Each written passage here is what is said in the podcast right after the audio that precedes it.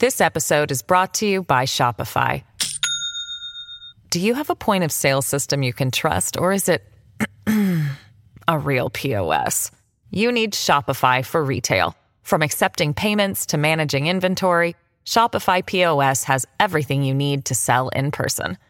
Go to shopify.com slash system, all lowercase, to take your retail business to the next level today. That's shopify.com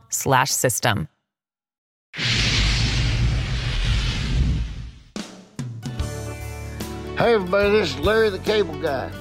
Check this out. So I'm in my truck driving with my buddy, and we was heading up to the men's warehouse to fart in the suits, and he's listening to his phone, and I said, that sounds like Hermie Sadler. He said, it is Hermie Sadler. He's got a podcast called Leaning Right and Turning Left with Sadler and the Senator. I said, Sadler and the Senator? He said, yeah, that's his good buddy, Virginia State Senator Bill Stanley. I said, well, what in the world? He didn't know this. I said, did you know that Hermie Sadler was voted one of the 50 best looking drivers in NASCAR? He said, I did not know that. I said, because it ain't true. you never know, though. He never takes off his helmet. But I know one thing this show, Leaning Right, Turning Left, is good. So pull up a chair right there by your phone, get yourself a cold beer, and give a listen right here to this week's episode of Leaning Right and Turning Left with Sadler and the Senator. I'll tell you what, I bet Michael Waltrip's even listening. He's always wanted to do something like that. Oh, Sadler, got another one over on Waltrip. Get her done. Man, I love Larry the Cable Guy. I'm Virginia State Senator Bill Stanley, and I'm leaning right. And I love Larry the Cable Guy too. And I'm Hermie Sadler. Turning left, leaning right, and turning left with Sadler and the Senator is back.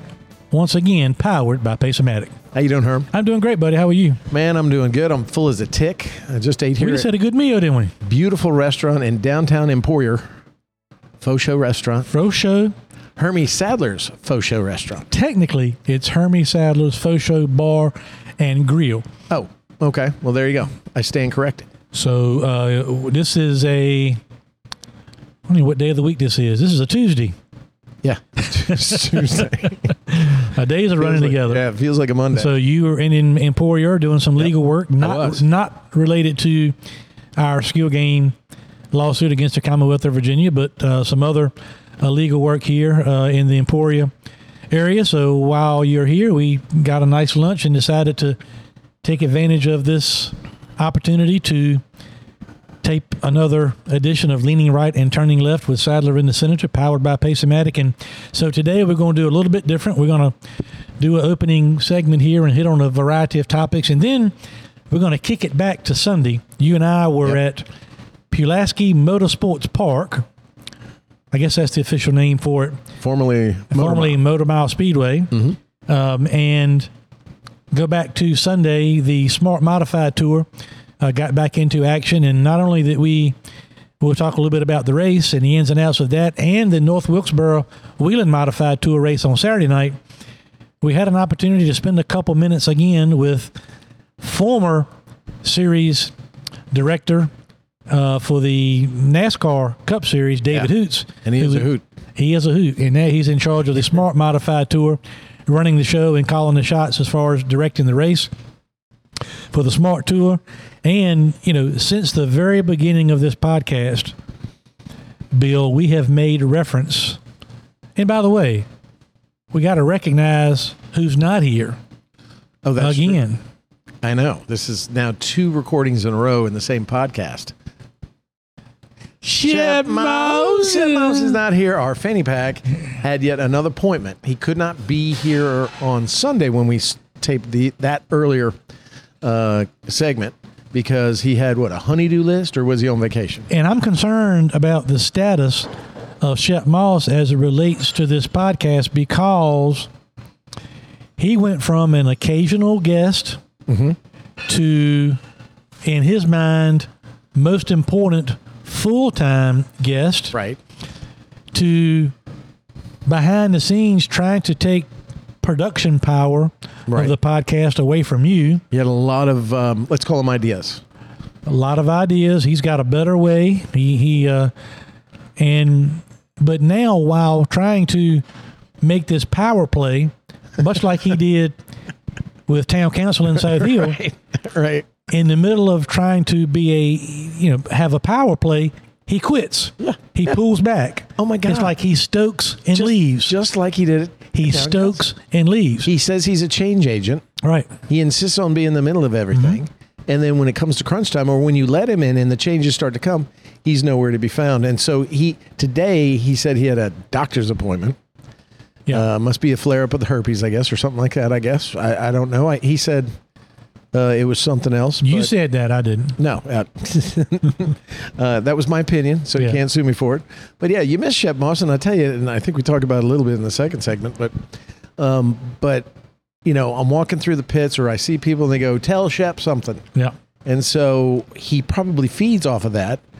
But then when you when you want to deliver the goods and you want Shep Moss on, he's nowhere to be found. But you you kind of get my parallel here. Shep went from, as it relates to town council of South Hill, I'm going to get rid of the town manager. We're going to get to the bottom of Burn Pile Gate. Burn Pilegate. We're going to the the Colonial Theater. We're going to clean all that up. We're going to uh, push for transparency and get rid of all this corruption. So he starts down that road, and then he quits. He goes to the lake, Bahamas, beaches, Vacation. vacations. Okay, same thing here. Last couple of weeks, he's the podcast has to be more topic oriented. Yes. We have to have a game plan, Yep. a syllabus. We have to do homework. We have to do all this. So he wants to take the reins of the production of leaning right and turning left with Sadler and the Senator powered by Pace-O-Matic. But at the same time, while he's doing that, all of a sudden he's not available. Yeah. Well, and he sets up the board usually. So in segment two, I think I have a little trouble with the microphone. Yeah. Um, so I missed Shep there. Uh, could have used him.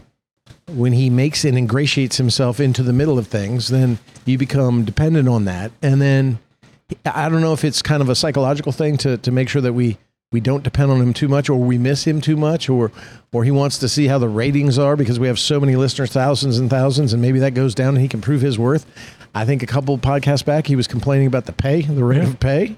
He- and, he- and, he- and now, if you think about it, he was brought in to be the antagonist to one of our guests in the second segment, Alan Joseph, the famous Alan That's Joseph. the whole bow I was trying to tie on this is the reason why Shep was initially invited to be on the show was to help us bring to light the legend Yes. that is Alan Joseph. and we got to sit down with Alan Joseph for the second time.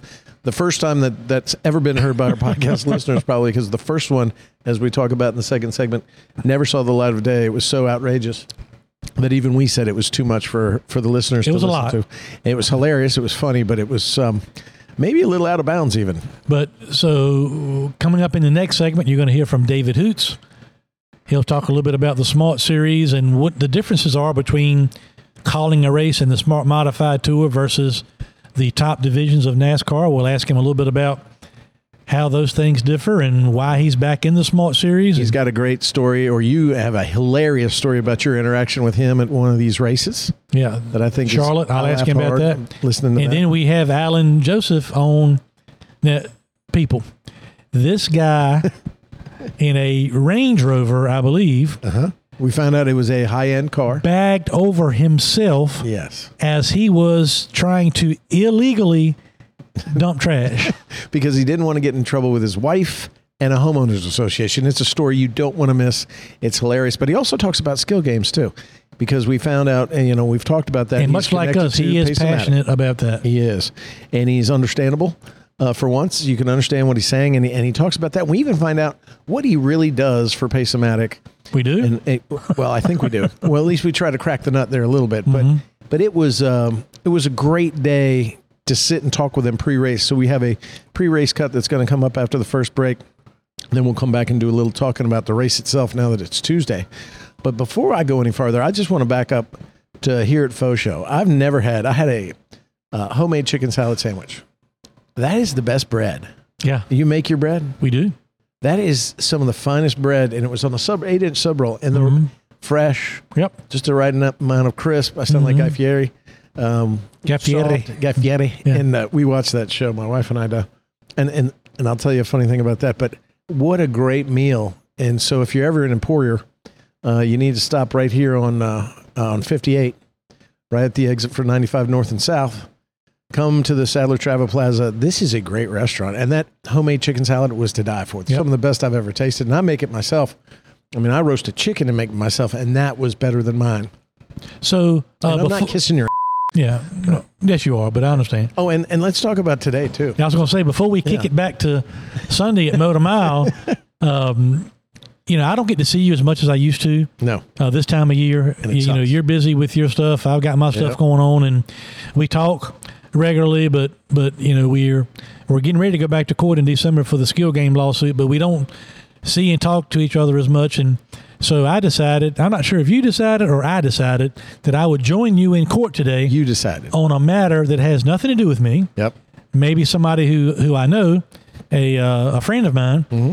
But so I go in to just be moral support for you and my friend in court. And first thing I realize, I walk up to the front door, and I can't have my phone, which like most people Yes. these days is like taking your pants off. You know, it's like how can I survive without my phone? Well, you know, when you went through the magnetometer, I did ask for a full body cavity search of you, but And what did I tell the deputy uh, at you. the? Uh, she said she said something about what I was wearing.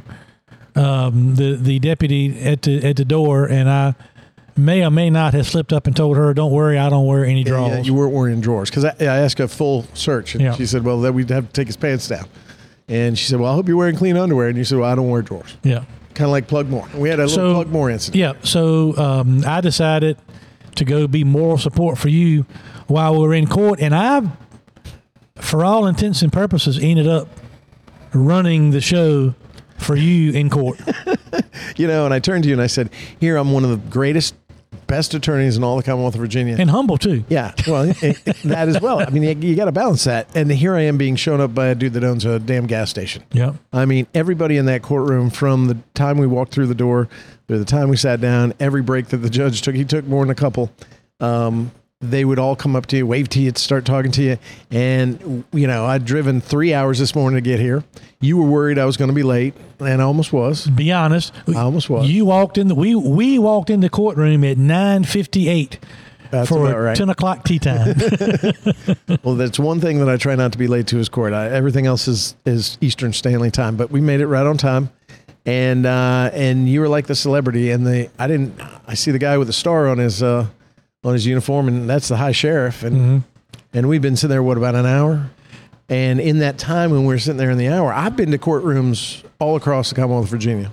I have never seen the type of people in that courtroom in all my life. And I'm not talking about the, the men in blue and the women in blue that do so well for us or the lawyers. I was talking about some of the people that were called there because they were charged with crime.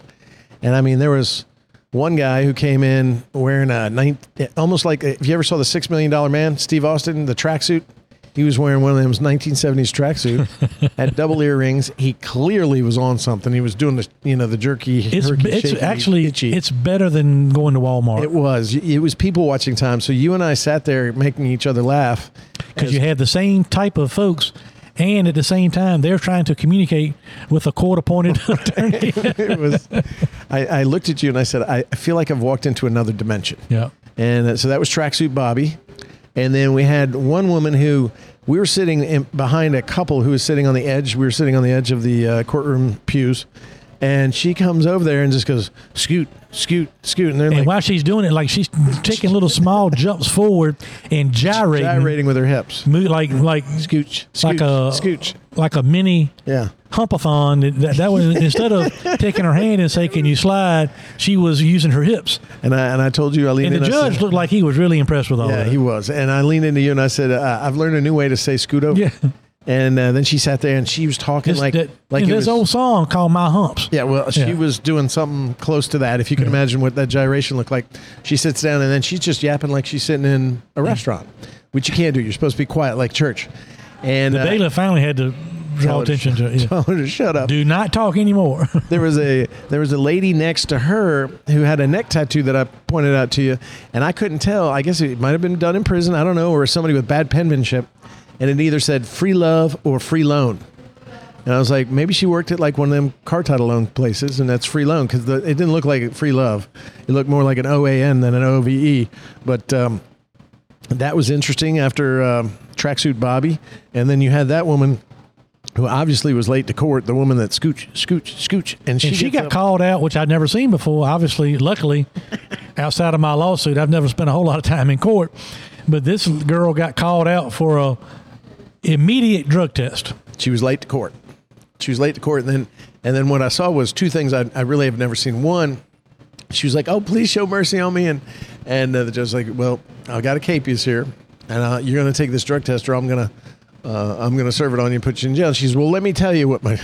Yeah, he was, she was getting ready to tell the judge of what list of on. drugs he was on. She was on. He said, "Don't tell me, tell them." Then she went back in the, you know, they go in the side room with the female officer to administer the drug test, which is a P test. And usually in my history and practice, uh, that P test takes like, you know, they try to hold it, especially if they're dirty. They're going to come out hot.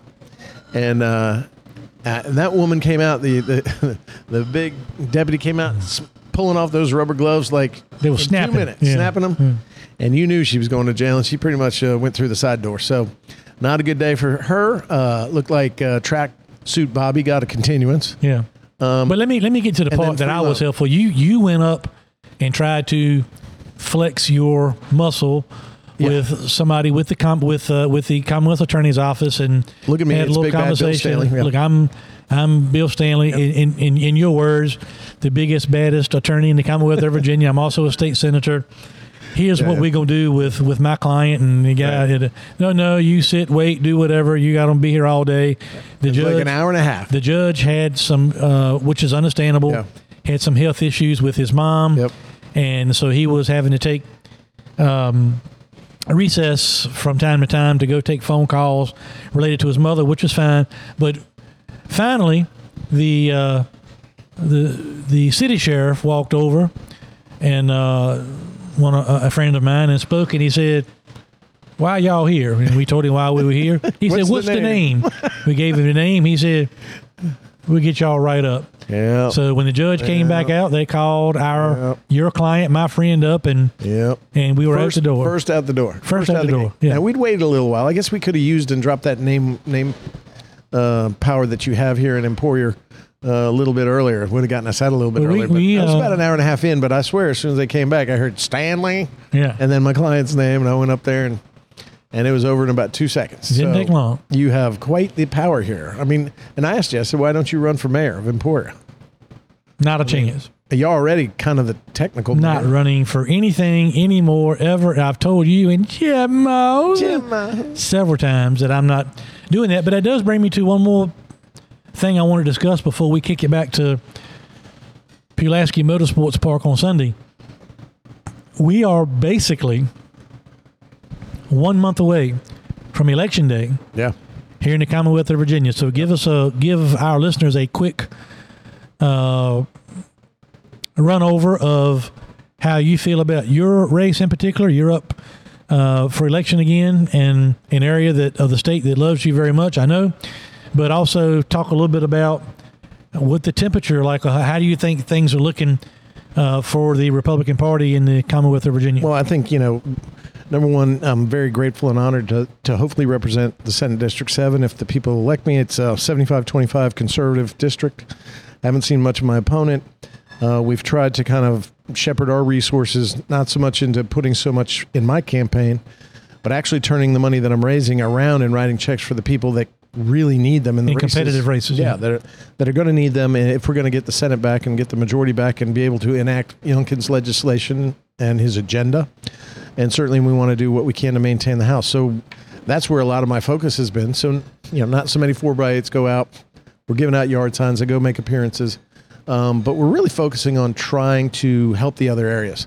And there are some tight races, and you can see by the amount of money that the Democrats are pouring in and Republicans are pouring in.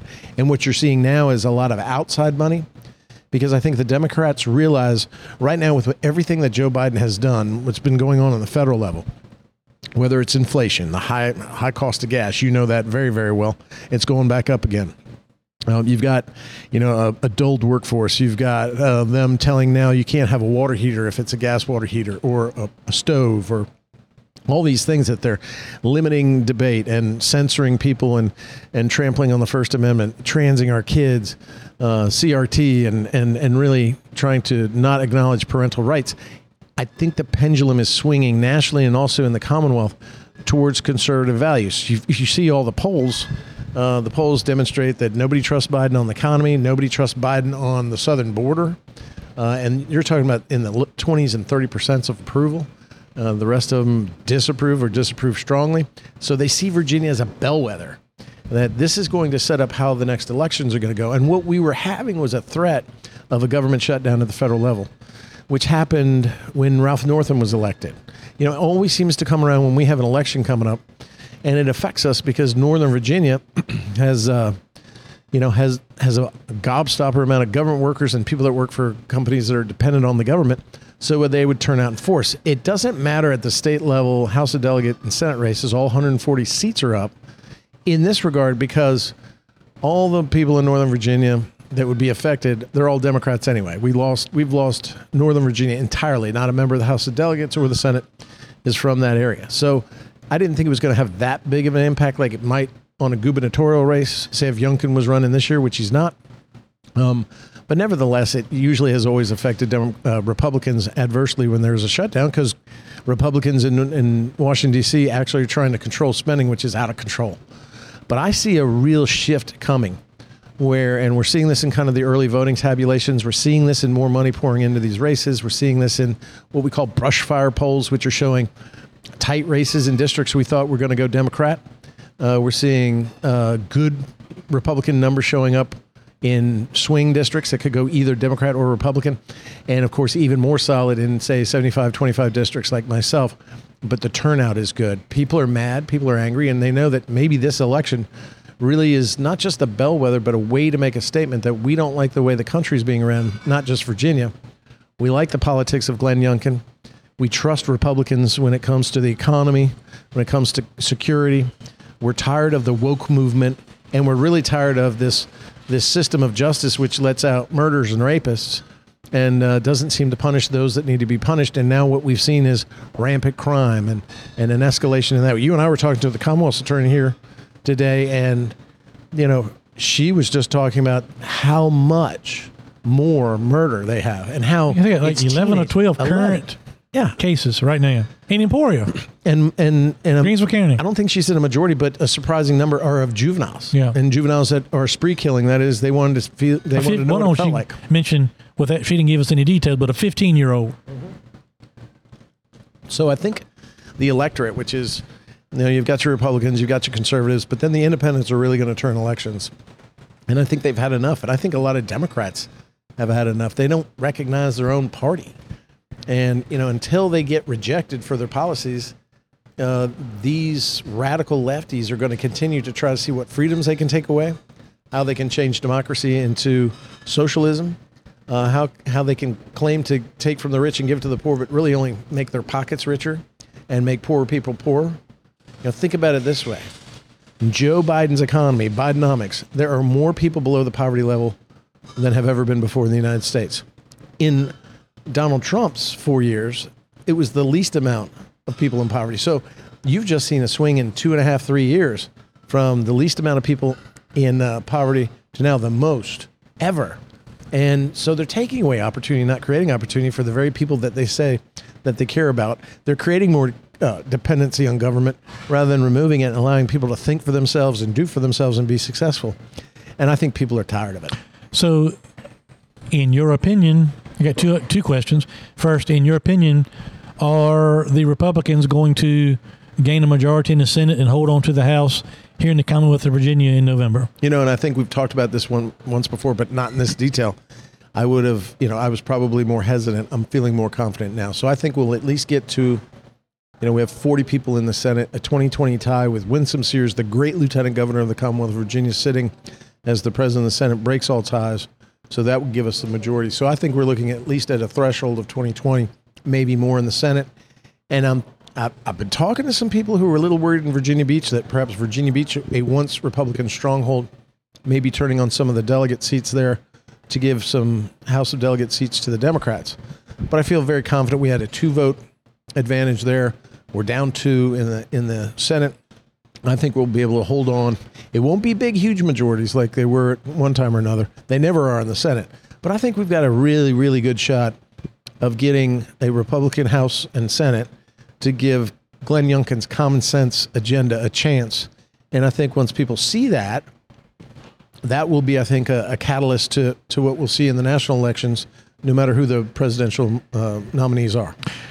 One of the things that we've talked off and on about pretty much the entire time we've been doing this podcast, but also especially in the last couple of months, and that is we've had an ongoing debate on whether or not we think Donald Trump come next November will be the Republican nominee for president of the United States. Now they're coming after him, the the district attorney and those up in New York. I saw, and of course I get tickled when I on TV. I guess they've got some kind of a case against him in New York, basically trying now. to say that he has misstated the value of his assets and this and that and the other.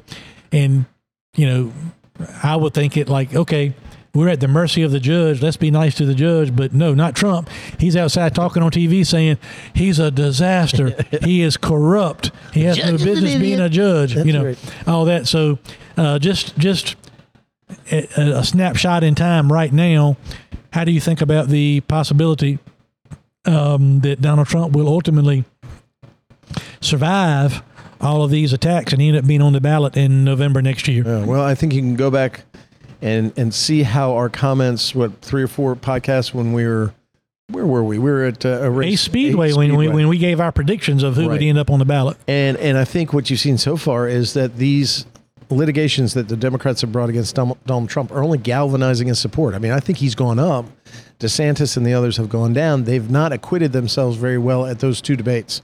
I mean, it's just it looks childish, and that that's usually what happens when you let too many people on the debate floor, and some people that don't belong stay on the d- debate floor too long. So it, it's doing well for him. Um, you see in the polls when it comes to Republicans who think that these lawsuits and criminal charges are all, are all politically motivated, it's overwhelming. But really, there's a great majority of, of uh, Americans that think these lawsuits and these criminal trials are politically motivated. So he's galvanizing support. He's not weakening. Now we're just getting started into the trend of what these trials will do. Will that chip away at the support? Will people get tired of it? You know, I don't know that it makes Democrats any any stronger. The one thing you always worry about is Democrats are motivated and the loonies are motivated to come out to vote against Trump. You and I were talking actually in court during a break about how you know you have to motivate people to vote for you, Yep. not to vote against somebody. Democrats are really good to walk in lockstep to vote against somebody, and that galvanizes them as well. But I think so far, what I've seen in the polls is that people are now seeing this three years of Bidenomics and, and Biden's policies and, and the porous border with over 2 million people, uh, illegal aliens coming over, 2.3 million, I think it was, in the last fiscal year. They see how it affects the country. Even some Democrats are saying this is way too much. I think what you're seeing is people are comparing how was my life under Trump? Even if they didn't like Trump that much or they thought he was crazy or didn't like his mean tweets, they knew that their lives were better. Here they can compare and contrast. And I think that's going to hurt the Democrats as well. So I got to say, Trump looks pretty strong. It's going to make for mayhem in the general election in 2024. Um, but I guess what it will come down to is does somebody want to continue on the path we're going, or would we like it to have been as it was in 2016, 2017, 2018, which Trump embodies and personifies that? So I think he looks pretty good. I don't see anybody breaking out. DeSantis seems to be going backwards. if you know yesterday when i was watching trump on tv he had a huge legal team probably eight or ten attorneys standing around him and he's the one doing the talking not the attorneys. And he's calling the judge all these names. And it look that's his that's his personality and that's his attack back. And so if you were a member of trump's legal team in his current situation like you saw or like we saw yesterday would you be advising him to take the steps that he's taken and calling people out, not only the judge, but the district attorney and all these other people. I mean, it's worked for him so far, but would you how would you feel as if you were one of his attorneys on him approaching and calling people out the way he does? I'd be sitting in the back like the other guys, just keeping my mouth shut. Because there's sometimes you get clients that look like you. You know, we're collaborative. We work together. We ask you know questions of each other. We give it. I give you advice. You listen to it, if you have a feeling of a certain way in the court case that we have against uh, the government in trying to legalize and being successful so far, skill games, there's that kind of client. Then there's the client who's terrified, who basically you have to do everything for that client, speak for them, especially in high profile cases, write things for them, go win for them, and you rule the roost. And then you get the client like the Donald Trump. And Donald Trump has the money and the power, and his personality is kind of like if you got into a half bath at your house with an inflatable, one of those giant inflatable rafts, and you pulled the ripcord, pretty soon there's not enough space for you left in that bathroom. That's that's the raft, you know. And he's he's that kind of iconic personality, where I think you could advise him on the law, but when it comes to publicity, he knows. And why not? I, you know, I gotta gotta hand it to him a little bit here. This judge, huge Democrat donor in a Democrat area, who values what Mar-a-Lago at 18 million? 18 million. 18 million. You know, I saw and Trump said it's worth at least a billion. one billion one billion dollars. Um, and and that's even realtors said that's ridiculous. And now the now the judge has entered the phrase so much, and he's smiling at the first day of court because he's getting his picture taken. He's got Trump where he wants him. I mean, this is it shows the vitriol that Democrats and liberals, even if they're judges, they don't leave their politics. They're supposed to leave it at the door, the courtroom door, but they don't. And clearly, this guy doesn't have it, and he loves the limelight right now, and he loves that he thinks he's got Donald Trump and the Trump organization in a trap. Uh, and now he's saying, "Well, "Don't say I said it. Mar-a-Lago's worth 18 million." Well, he did. You know, the whole case is that Trump overvalued his property in order to get loans. But isn't that between Trump and the, bank. loan company? yeah. And if the loan company gave him the loan and he got paid back, which none of this is that he defaulted, and they got paid back and they made interest and they made money, isn't that okay too? And now the judge is, is stepping in if, for political If there was action to be reasons. taken, it would be by the financial institution. Correct. And this, but but instead they couldn't get him on anything else. So this is what they're they're going to, and what they're trying to do. The ultimate goal is, and I can't believe this judge has this power, is that he can seize and decertify Trump's business licenses or his corporate entity's ability to transact business, which would then force all of Trump's property in New York into receivership, which would mean a third party basically controls it, owns it, disposes of it. I mean, that's government taking uh, without just, just compensation. I mean, that seems not only unfair, but unconstitutional. So here we go in circus day number two on a Tuesday. We're going to see what's happening. And you know, no matter if the judge is not going to fine for Trump, chalk this one up for a loss. I think you're going to see that in a lot of these court cases, the criminal ones. It's going to be the Court of Appeals, but that's what they want. They want to tie up Donald Trump as much as they can, as often as they can, to try to get people out to vote for Democrats. It's the same way of, of how they kind of rigged the election in terms of, you know, voting ballot boxes out on any street corner, same day registration, all the way they kind of put their thumb on the scale on the on the way that we handle presidential elections. They got caught at doing that, so now they're going to do it a different way, which is to dirty up and distract Donald Trump and to make him uh, look weak and and beat him, and then they know they're going to lose in the Court of Appeals when the Court of Appeals reviews the case that happened downstairs. No Court of Appeals is going to say, "Yeah, this was okay." So in the end, what they've done is they've made a show and a spectacle spectacle of it, like they did in the two impeachments Yeah. basically over nothing, like the two impeachments. And somehow they believe this is a successful political strategy of maintaining power in the White House to pull the United States further to the left, to let more millions of people, undocumented, illegal aliens, criminal types, and drugs into our country because for some reason they think that's what's best for America. And they say democracy is under attack. You need to vote for us. Donald Trump threatens democracy when they're the ones dismantling it. One more question. Sure. Before we send it back to the track. I've seen our governor, Glenn Youngkin, on TV quite a bit in recent weeks, and he always gets gets asked about his aspirations to potentially jump in the ring for president, uh, and I guess and or vice president, and he's always non-committal with his answers. Do you think that our governor has any real legitimate desire, or would he be a real legitimate player potentially um, to run for president or potential potentially be a vice presidential candidate um, in 2024? So the answer to the first question is yes. I think he has those aspirations. I think once he won the governorship, then that door opened up. But then he had to rule, uh, govern, And in the first two years, even with a Democrat majority in the Senate, the brick wall caucus, as they uh, called it, he did the best he could. And quite frankly, he's been very proactive protecting parents. He pardoned my client, Scott Smith. And you've got the, the Democrats acting crazy. So that raises his profile. He's got a certain way about him, you know, that, that when he delivers even speeches or something, he's very compassionate. Not passionate necessarily, but cam- compassionate. He's passionate too, but compassionate. That you really kind of go, hey, listen to this guy. If if he were to stand among those eight people that were at the uh, debates, he would stand out in his delivery system, in his focus, in the way that he thinks, and I think that would have separated him, as we say, it would have separated the wheat from the chaff. But yes, he has aspirations. I think he's smart if he stays out right now.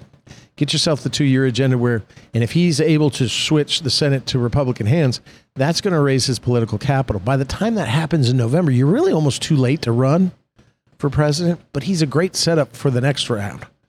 Uh, if it if it doesn't, you know, if it's Donald Trump wins, he can only have one more term because he served one and two term limits as we have for the president of the United States. So it would be four years. That would be two years after he's out of office as governor. There's the United States Senate seats, which will come open at the right time. There's a, a, a great way for him to raise his profile.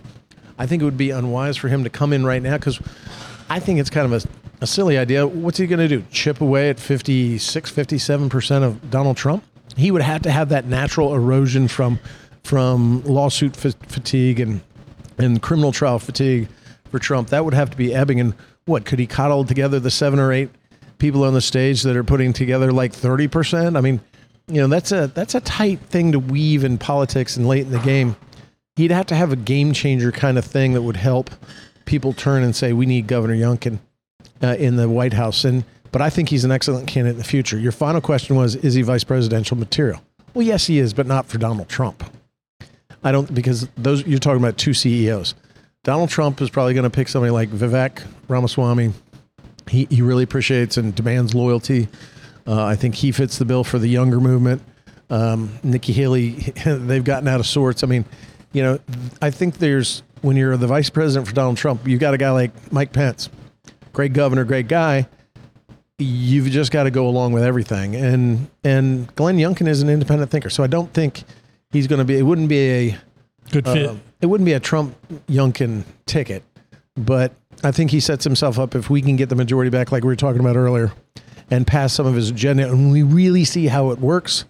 And he's really focused on tech talent pipelines and workforce development. And if he can really put that together with the tools that we have and the instruments we have here in the Commonwealth, then his then the sky's the limit on what ticket he can punch. What do you think? I mean, yeah, I'm I'm um, you know I'm I'm still doubtful that Trump is going to clear all the legal hurdles in time to to come out in a, in a, in a case where enough people in America think he can beat Joe Biden because that is the one thing that I think I wish people would pay more attention to. Not so much the popularity of Trump, but can he beat Joe Biden? And that goes back to the art of getting people to vote for you and not against uh, someone else. He's such a such a lightning rod, and so a lot of that is uh, left to play out. But uh, that's that's the cool part. We'll uh, we'll see how things play out and go from there. Now I got a couple things. I left these things on my phone because we've talked about them before, but I want to show you where the Democrats kind of are going downhill in Virginia. But I think on a nationwide, we we talked about um, what was her name, Susanna Gibson. Remember right. her? Uh, she was the one that. How could I forget? she was the one doing the horizontal mambo on you know on a on a website for tokens and money with her husband and her whole sex life and, and a torrid uh, scandal was erupted in Virginia from that. Well, they did a poll in her district, of course, a poll um, in her district, and it was really a big. It was over a thousand people that participated in the poll, and you would be amazed because that was supposed to be a tight race, a swing race. People were pouring in money to her campaign and to Susanna And Tony Gibson's. Troy, remember a couple weeks ago, said, "Oh, she's to win." Yeah, she was going to win because of what, what what happened. Well, surprisingly enough, Mr. Troy and Democrats. Uh, this poll revealed that a majority of likely voters think that, that the Virginia Democrat, that is Susanna Gibson, who raised money by performing sex acts online, should end her political campaign. When that discovery was made, um, 56% of surveyed voters in the state, and it, said the Democrats should drop out of the race, while 30% said she should remain.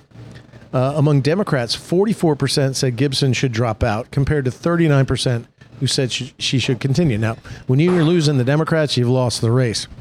When over half of them say she should drop out, then she's lost the race. And the funny thing about that is then Tim Kaine, Mark Warner, all these people, your your buddy Louise Lucas, all endorsed her. We talked about that in the Tony Troy uh, episode. And My guys, buddy Louise Lucas, that your law firm represented, yes. Well, they've all ripped down their. she uh, was tearing down statues and Yeah. All these other things. Stanley Law Group to the rescue. Uh, yes, uh, guilty as charged. Um, but that was Tony's client.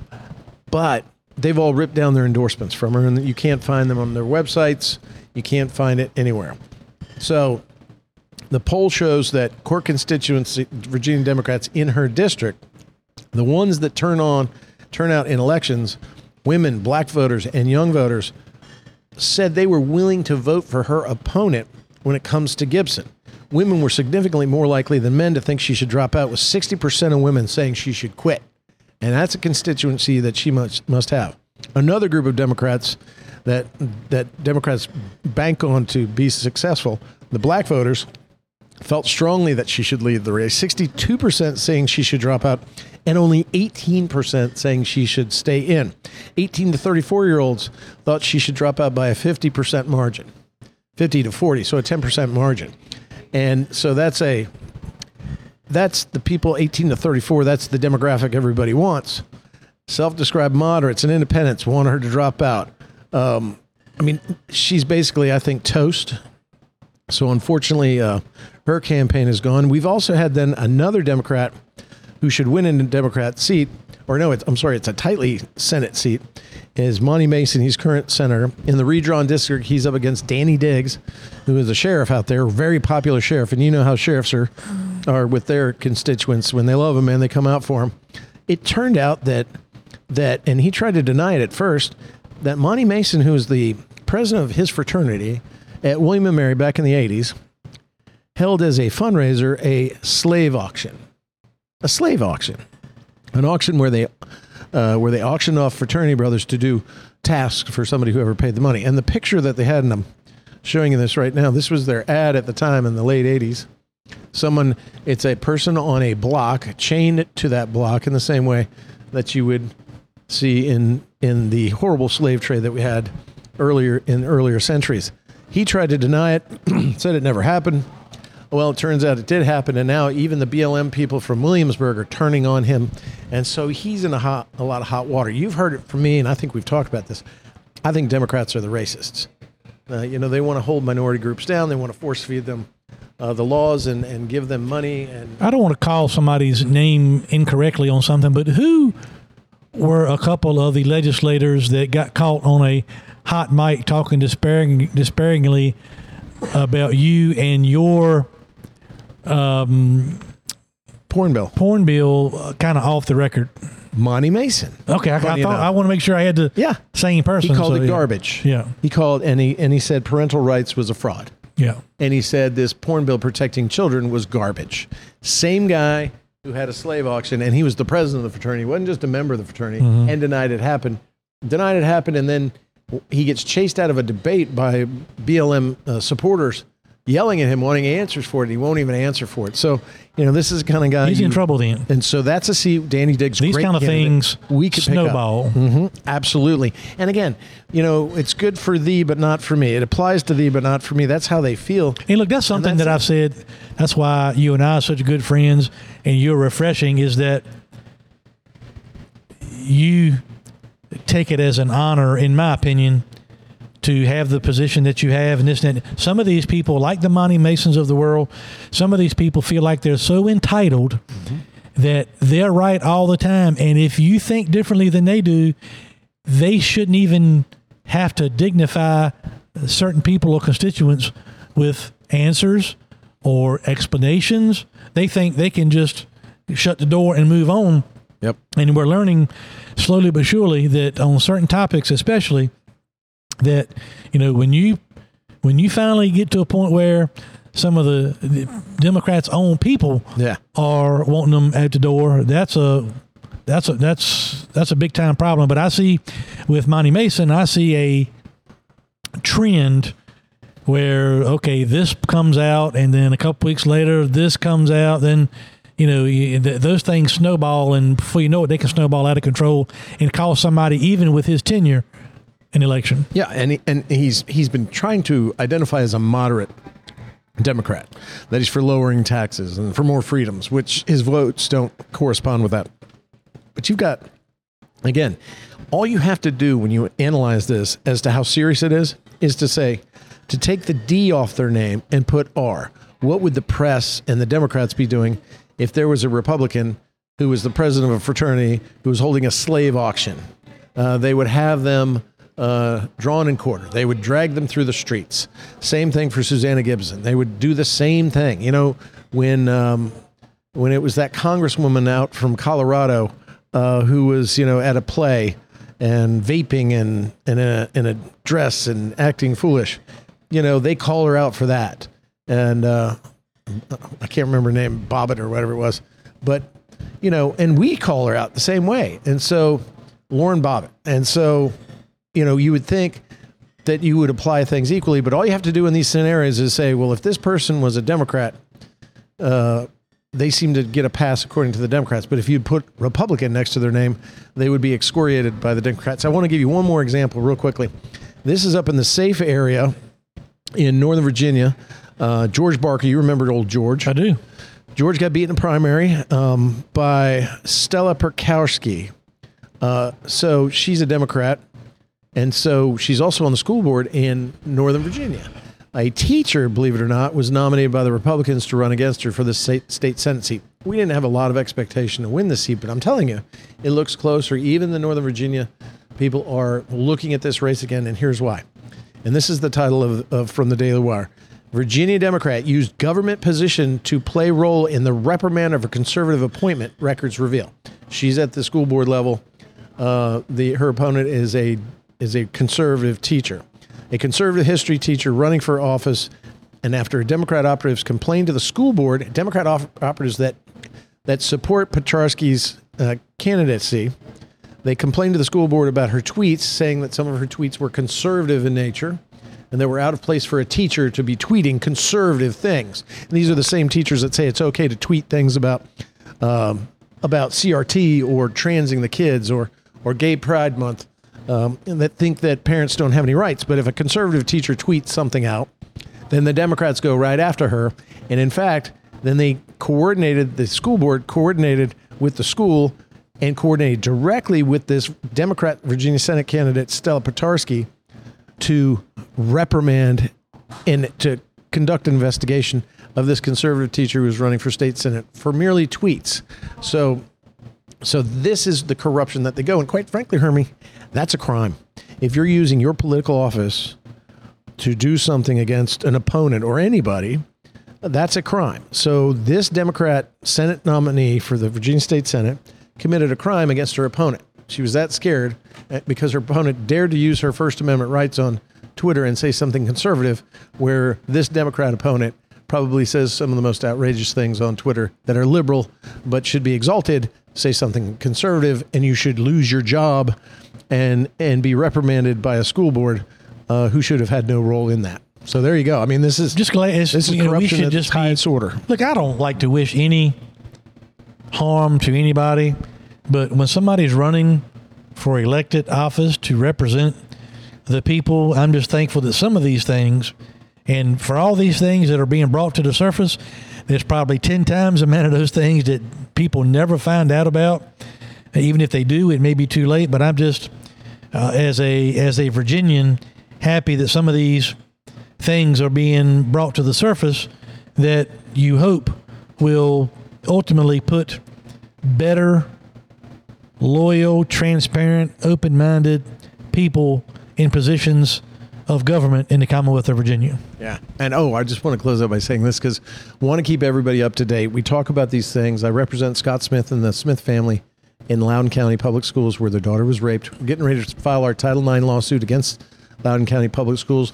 Just in the news this week, Scott Ziegler, the superintendent who lied and said that no attack ever happened to my client, uh, uh, you know, who was attacked brutally by a boy in a ba- girl's bathroom wearing a skirt. He lied. He covered up because he was trying to promote a transgender policy that would allow boys to go into girls' bathrooms if they were feeling female. And uh, so he lied and covered that up. Well, he was convicted at the beginning of this week, uh, end of last week, uh, for uh, retaliation against a teacher who complained about a student sexually groping her in special needs, and they covered it up because they'd rather. And this was a teacher of the year, and then they retaliatorily fired her uh, because they didn't. She didn't fit their narrative, and certainly they were trying to cover up Title IX on a number of different things. And so uh, the former Scott superintendent of Loudoun County was found guilty. Here's the one thing that we found uh, in that trial. Loudoun County said that Trump's policy forced them to cover up the rape of my client. Uh, in the, they said that Trump's Title IX policies were the reason why they never investigated my client or any of these Title IX incident, incidents. In fact, uh, what, what we found is that in the Blankenship and Keith report, which was an independent counsel who investigated the Loudoun County incidents at Broad Run High School and with this attacker and Stonebridge High School, uh, found exactly the opposite. That Donald Trump's Title IX amendments had strengthened the obligation of Loudoun County Public Schools to investigate under federal law Title IX uh, any discrimination and any attack upon a female student. They blame. They're so bad. They blamed it on Trump. They said, "Well, Trump's policies, Trump's Title IX policies, prevent us from it." It was exactly the opposite. Even the lawyers told them that. Then they said, "Well, the Loudoun County uh, Sheriff's Department said we couldn't investigate, or they would arrest us." I mean, they were doing everything they could to cover it up. But now, when all else fails, blame Trump. And that's what the public school system and the school board That's, did. that's the popular move. That's Donald the Trump. default move. I know. So Trump's fault. So I see, I see this desperation that we were talking about earlier, and I see it as a great opportunity uh, for common sense to re-enter the the space of government and actually save Virginia, and in turn start the wave that turns into a tidal wave that turns America around, so we can get back to where we're supposed to be. You know, when most people in 2023 is, is we're a nation of forgiveness in most cases and give people second Redemption. you know redemption give people second chances. So if these people would come clean and say hey i did this it was wrong i've learned from it i'm a better person would be a better legislator become of it that's one thing. But they let me tell you a word i use a lot when i describe people in richmond. They deflect mm-hmm. They want to take no responsibility Not self there accountability. No self accountability. could not be my fault i'm entitled Yep. kiss the king's ring. I'm all these things. And as you said a few moments ago on this and other issues, I think people are just, in some cases, just tired of it. Well, did you see even? I mean, it goes so far as on the national level. Do you see that socialist Marxist congressman from some state that pulled the fire alarm Yeah, I saw that because yeah. we actually had, and we were talking about this earlier, But there's no shutdown. They they have a stopgap spun, uh, spending bill for the government to keep running. And see, the Democrats wanted us to shut down. Shut see, in, they're yeah. obfuscating because So it helps great them political win for them. Yeah. So what does he do? He does what the 12 year old thing to get out of an exam. Mm-hmm. He pulls the fire alarm and says, "Oh, I thought that was a button to open the door." Dude, it said fire. You you've been in enough buildings, and I think the guy was a damn teacher. Yeah. So he knows what that was, but then they make excuses and everybody goes, "Oh, he was he panicked. He didn't know. He was trying to get out the door. He didn't press the door that set the alarm off. He turned and grabbed the fire alarm like you do when you're trying to avoid having to take an exam in high school. Uh, a cheap move and the media tries to either ignore it or explain it, but this is your Democrat party today, ladies and gentlemen. It really is. All right, we're going to take a short break. And uh, before we go to break, well, I'll say when we come back from break, we're going to knock it up to uh, when we come back, we'll be actually at Pulaski Motorsports Park. We were up there on Sunday and we spent some time with Smart Series race director David Hoots and the one, the only, the legendary Alan Joseph Alan Joseph. will join the show when we come back from break. And then after that segment, Bill we'll come back here to Emporia, uh, talk a little bit about the races over the weekend, tie this episode up, and uh, look forward uh, more to uh, the weeks and months to come, weeks, weeks and months to come on leaning right and turning left with Sadler and the Senator. We'll be right back. This episode is brought to you by Shopify. Do you have a point of sale system you can trust, or is it a real POS? You need Shopify for retail. From accepting payments to managing inventory, Shopify POS has everything you need to sell in person. Go to shopify.com slash system, all lowercase, to take your retail business to the next level today. That's shopify.com slash system. Hi, folks. This is Hermie Sadler. Thanks for listening to our all new podcast, Leaning Right and Turning Left with Sadler and the Senator.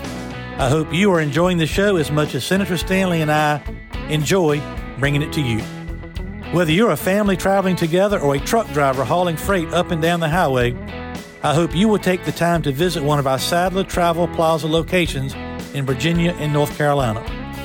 Sadler Travel Plaza locations are licensed dealer locations for Pilot Travel Centers, and we also carry Shell Motiva petroleum products for our four wheel friends. We pride ourselves on providing one stop shopping for service, food, and entertainment.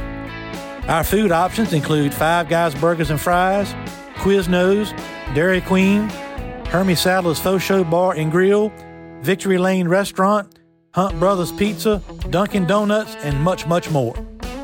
Our locations include Sadler Travel Plaza in South Hill, located off I 85 at exit 12. The Sadler Travel Plaza of Emporia, which is conveniently located on exit 11B off I 95, and Sadler Travel Plaza on Highway 58 in Suffolk. We also have our North Carolina location, Sadler Travel Plaza in Dunn, North Carolina, that's exit 75 off I 95. We appreciate all of our customers, and Bill and I appreciate you listening to Leaning Right and Turning Left with Sadler and the Senator, powered by Pace-O-Matic. Hey, this is Bill Stanley, Hermie Sadler's sidekick on this podcast. When I'm not in Richmond at the Capitol or doing this podcast, my real job for the past 27 years is as a trial attorney with the Stanley Law Group.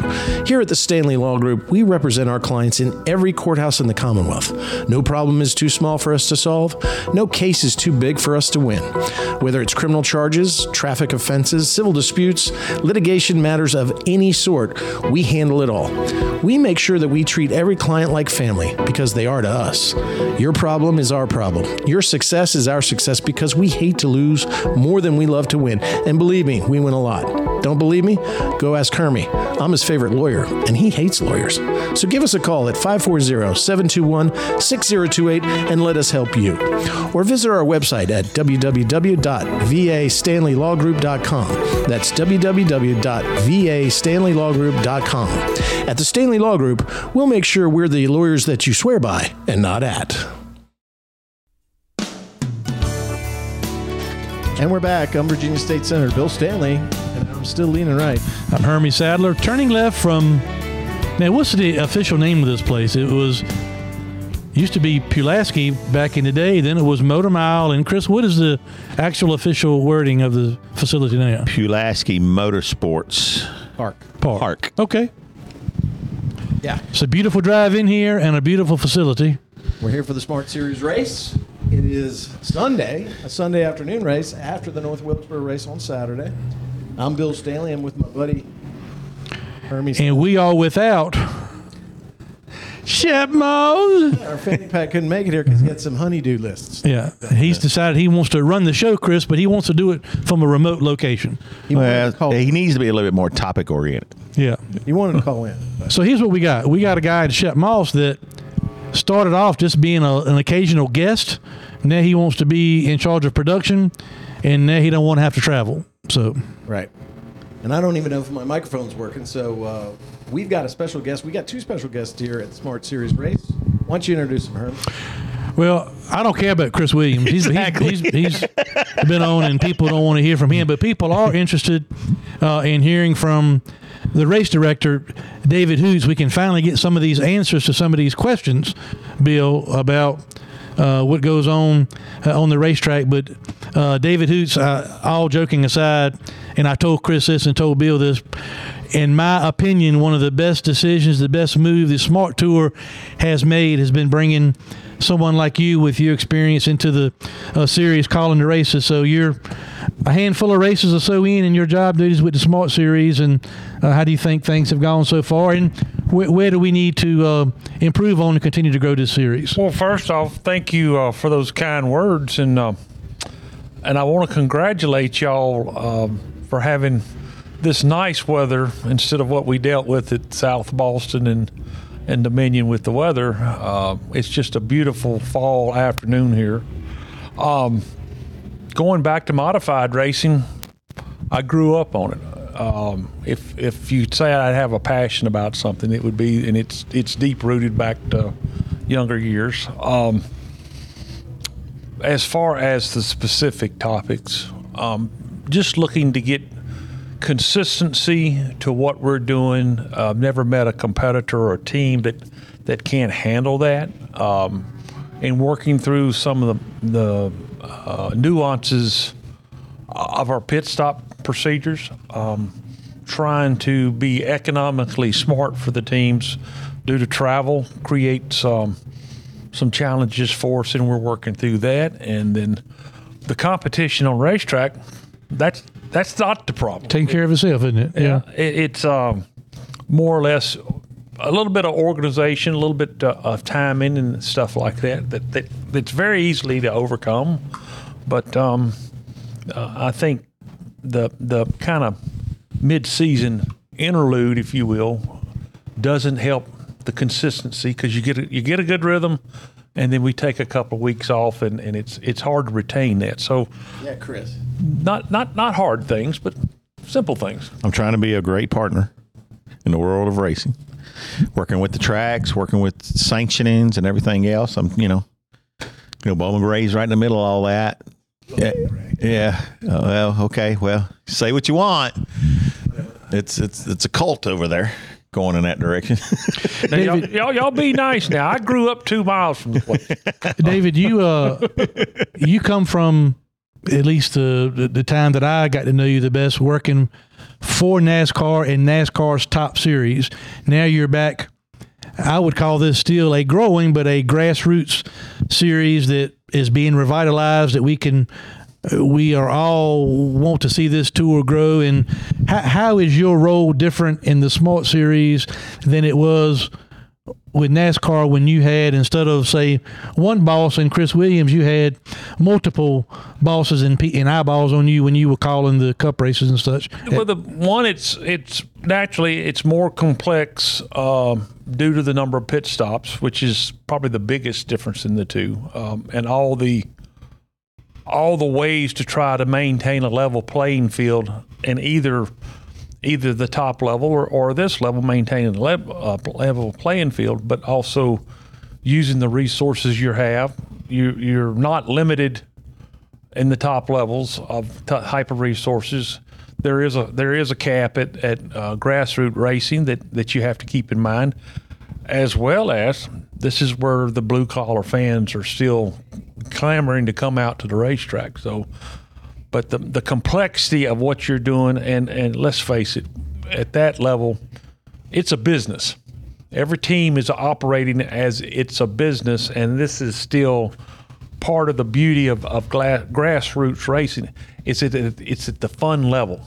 It's, it's at the fun level. So, and I think that's important for anybody that that's sponsoring or being involved in it. Now, Hoots, you've been, you know, race control for NASCAR, so you've seen some of the greats. You've told them when they've done great. You've told them when they've done wrong.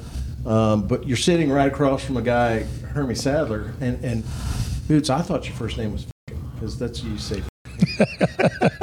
but you have any memories?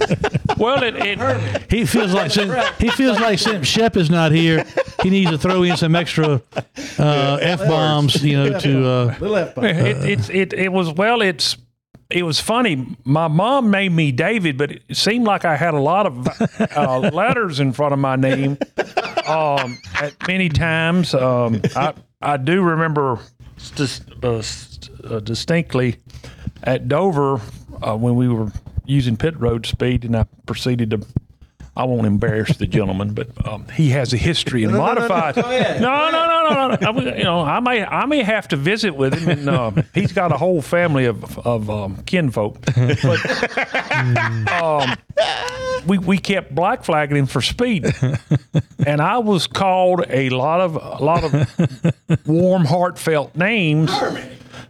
No, no, no, no. This this wasn't Hermie. my, my my problem was at Charlotte. I'll tell you about it in a second. um, uh, and we're going we're going to use Hermie's memory a little bit more than mine because mine's so old and whatever. I you know, I called the first chariot race over at the Roman Coliseum, but um, that was the night we disqualified the guy with the wooden wheels. So um, the um, Richard Hall was the owner. but the um, the Tuesday we got a phone call from the team. Hey, our tach was off about 500 RPMs. Y'all were right, but I never got an apology note. So, Oh, you- Hermie, what what happened at Charlotte? I'm sure. Well, well, the last Cup race that I ran at Charlotte, and I when I ran this race, uh, the 600, I hadn't run a Cup race at Charlotte in years. I had been doing TV, kind of out of it. I'd run a few Xfinity races, you know, for the lottery, but I ended up putting a deal together with Bob Jenkins, and we had a, we we put a deal together. We had the Susan G. Komen oh yeah. Foundation on the remember that. car, the prettiest pink car, charity car that anybody's ever seen. And so, as we're going out to start the race, you know, Charlotte's a long weekend, long day to wait to race. We come around, and I thought about by the time we came and got the one to go, I said, you know what? I haven't done a green flag pit stop in Charlotte in probably 10 years. And I didn't practice it, didn't think about it. We were still, hell, it was one of those things. We were still lettering the car Yeah. while people were going through tech is one of those things. But I think that night in the uh, Coca Cola 600, I got tagged by Mr. Hoots for speeding coming on pit road. I think. And I have to look either four or oh. five times in a row Good lord. in a row consecutively. I was already having a hard time keeping up. I couldn't even keep up with them on the pace lap. so that that was another time my name got changed, right?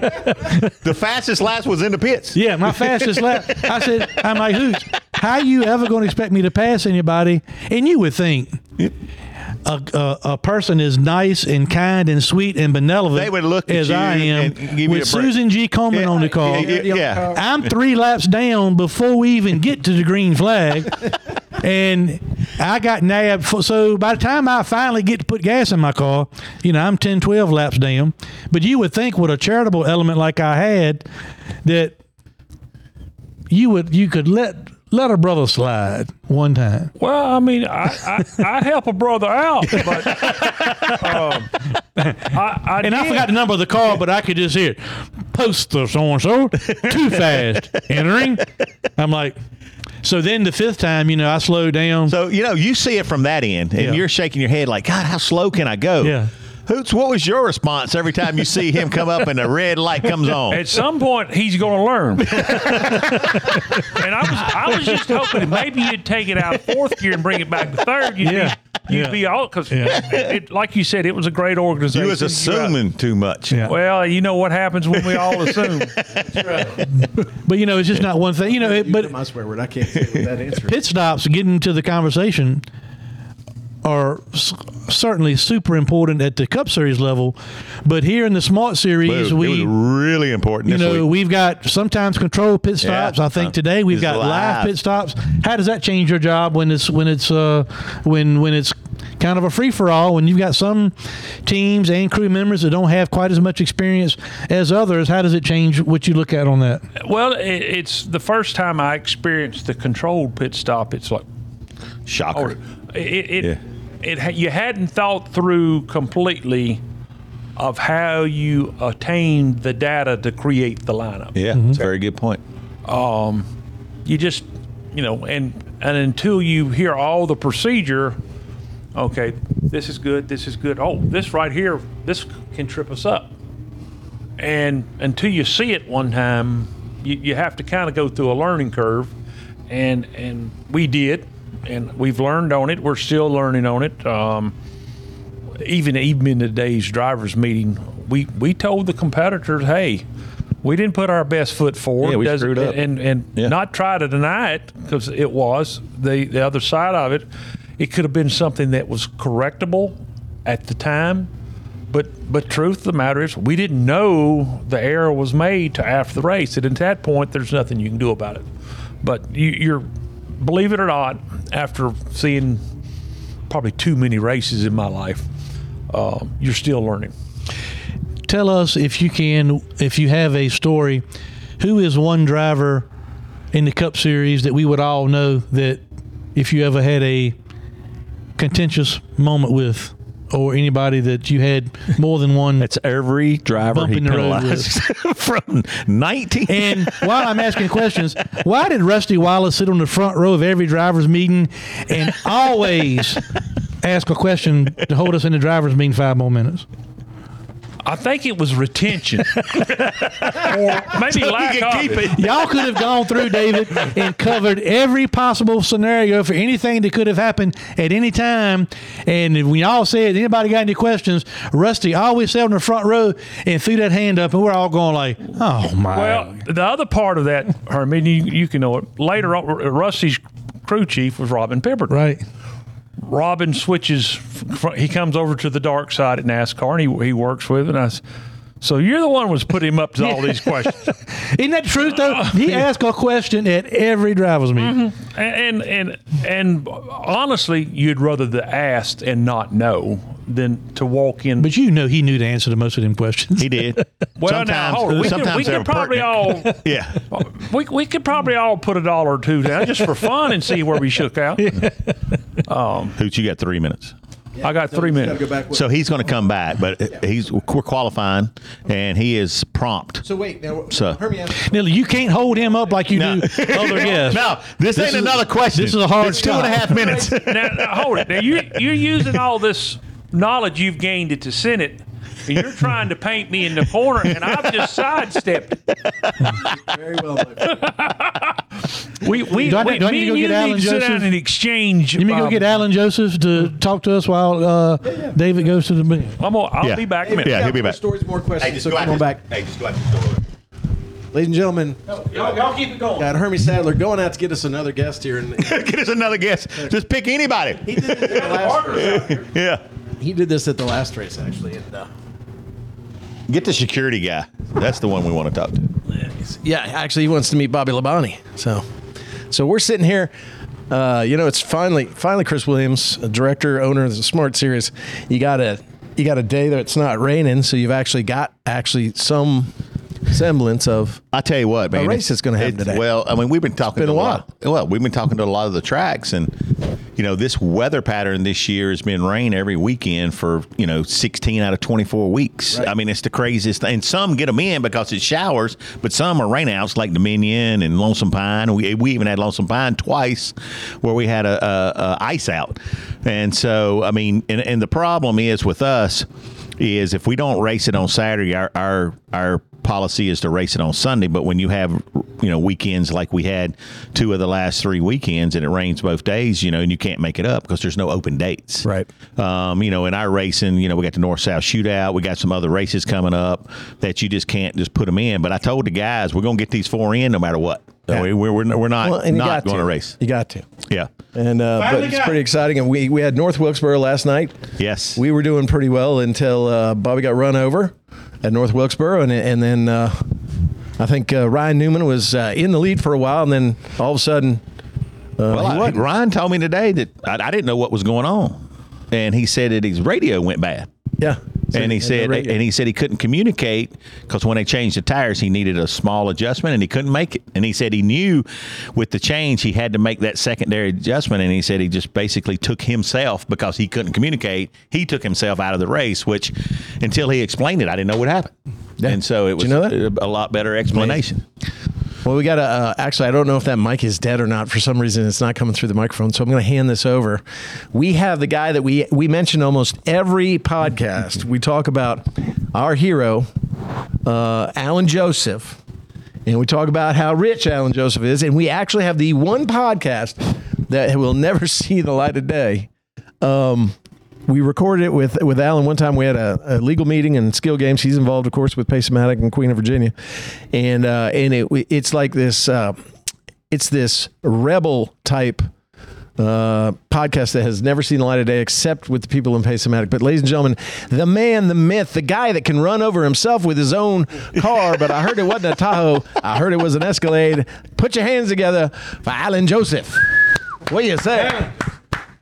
Good afternoon, guys. What's up? Boy, that was a big opening there for you, huh? Yeah. Good. Hey, just, So you, you flew in on the private plane, right? Yes, sir. Okay. Good And to uh, see you guys. I mean, that means a lot to us because we miss you. We love you. You're, you're probably our favorite guy in the Pace-O-Matic family. the, we're uh, so happy and thankful that Alan and um, Mr. and Mrs. Pace and Gina, a lot of representatives from Pace-O-Matic. Uh, I turned the volume up. So I. Was that it? Yeah. God, I miss Shep Moss. Chip, they miss So, you. uh, the, you guys flew up today to, to watch the race, and of course, uh, you're a, a part of the Pace-O-Matic family. You guys not only sponsor our cars, but uh, sponsor the series, and are, are a big reason why here on this beautiful Sunday afternoon, uh, here in this part of the state, we're going to have some great short track racing today. So appreciate you guys making the trip. We're, we're honored to be here. It's our third year in a row. Um, it's grown a lot in the last three years and hope it grows a lot more. So a couple weeks ago, we were up at Wintergreen at Senator Stanley's condo. We were, as you well know, we're going back to court uh, in December to continue to fight for the rights of small businesses against the out-of-state special interests in the casinos. It's an ongoing battle that you know a lot about. You fight it every day too at work. But at some point during the meeting, uh, Paul Golding was there, and it wasn't me, but Bill asked Paul Golding, "What is Alan Joseph's job?" And Paul said, "Well, I'm not real sure." And so I wanted to give you an opportunity because you have been the topic of conversation a lot a number of podcasts. a number of times. Mm-hmm. Could can could you eloquently explain to the people that listen what your position and job is at Pace-O-Matic? Well, as Paul said the other day, nobody really knows. And you like it that way? I kind of like it that way. I, did- want one of those damn jobs. I did hear that, you know, I was Michael Pace's handler. I heard that the other day. on the Handler? radio. Handler. You all said in the podcast. yeah. Like a snake handler, but but he's a nice guy. The same time you picked him up He's my a great Google. guy. Okay, right? Um, I stay very busy. Like what? Now put the microphone close to your mouth because it can't understand you anyway. So well, at least we can put it in into the microphone and we can record it. But but I thought I thought I saw something on a card that said you're like director of accelerator or something. Velocity, sir. Well, same thing. Accelerator, velocity. What's the difference? Both both Director going fast. velocity? Velocity. Yes, sir. Really? The speed of the play of the game. The more So is how do you direct velocity then for the Pace-O-Matic skill games? I mean, what what is velocity? What is your job in velocity? How do we how does that matter to the to the greater good of Pace-O-Matic and Queen of Virginia? the accountability of software for the games? Okay, what does that mean?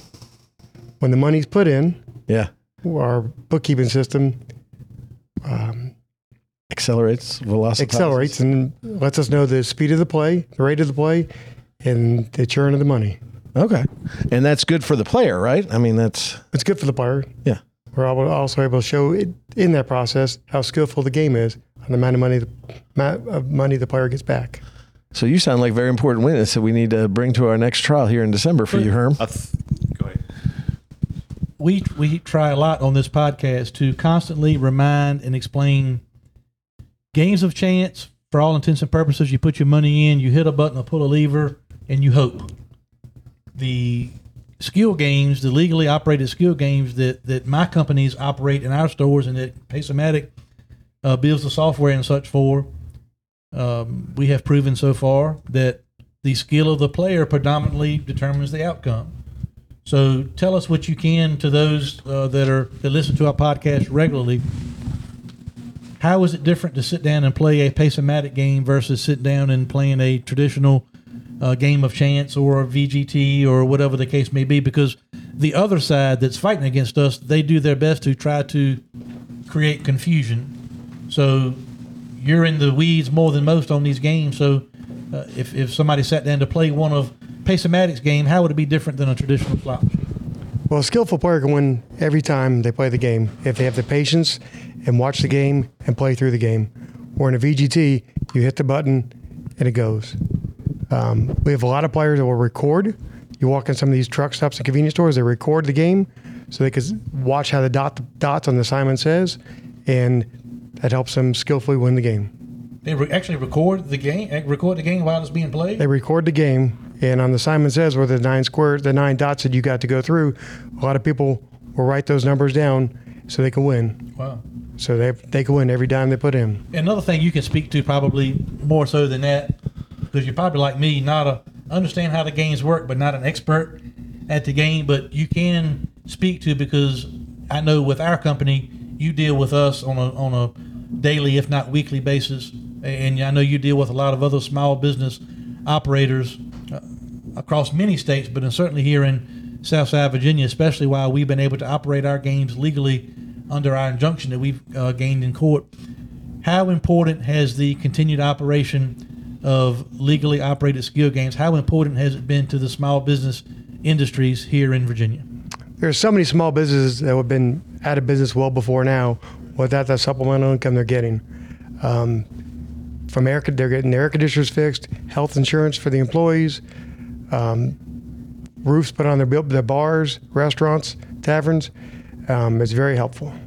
Why do you think that, let's just say, the other side, and by that I mean casino investors, um, but more importantly than that, you and I have for three years, and our team tried to have communications with the legislature in the Commonwealth of Virginia. And how many times have we sat down at the bar or at a restaurant or in the Pocahontas building or somewhere along the line and felt like we were finally making headway with legislators in Virginia, thinking that, and all we want them to do is to come to the table and figure out and work out a, like we've had in the past, and offer to do dozens of times, have our games properly regulated, properly taxed, running and legally, you know, in some of these small businesses, convenience stores, truck stops, restaurants, and bars. We stay in our lane. Casinos stay in their lane. There's plenty of business for everybody.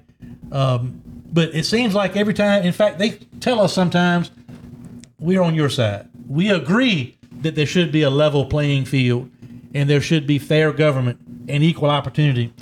But when it's come time to vote and when it's come time to actually put past legislation, for instance, the Kilgore bill that was brought up uh, last session, they haven't. We haven't been able to get them to uh, to come to the table to, to do the right thing uh, for the small businesses yet. Why do you think that is? They all seem to be on our side when it's a one-on-one conversation, but when they get back to the big room with everybody, their casino people, I believe, breathe down their necks and um, tell them we're bad people. The games are bad for the industry, bad for the people. Um, but I've never seen our our clientele is different than what you're gonna see at a casino. Uh, our people come to these small businesses to enjoy what they want to do. If they, they, they want to go to casino, they go to a casino, but they choose to go to our place of business because in our our games, the way they are, they have a much better chance to win than they do in a casino. And people with Pace-O-Matic, because I've been in a lot of these meetings with people, are not the enemies of the casinos. Pace-O-Matic is not, and the skill game industry is not an enemy. We're not targeting casinos, even though casinos in some cases are targeting skill games. We're saying, hey, we respect what y'all have and what y'all are doing. What we're doing is different. Help us get properly taxed and regulated. Y'all do your thing, and then let's put our resources together and try to get rid of what is the real enemy of everybody, and that's the people that operate illegally, VGTs, games of chance, even illeg- illegally operate some versions of skill games in, in places that are not covered by our injunction. I mean, we want to get everything cleaned up so we can all um, do business. What do you think it's going to take outside of our lawsuit? We're going back to court in December. What do you think it's going to take to get that industry to finally realize that we are not the enemy? It's a real good question because during regulation, and they said it in your trial a few years ago, we gave the state $140 million in revenue, didn't miss a beat, they didn't have to collect any money, and they turned a blind eye because they were bad people, bad actors.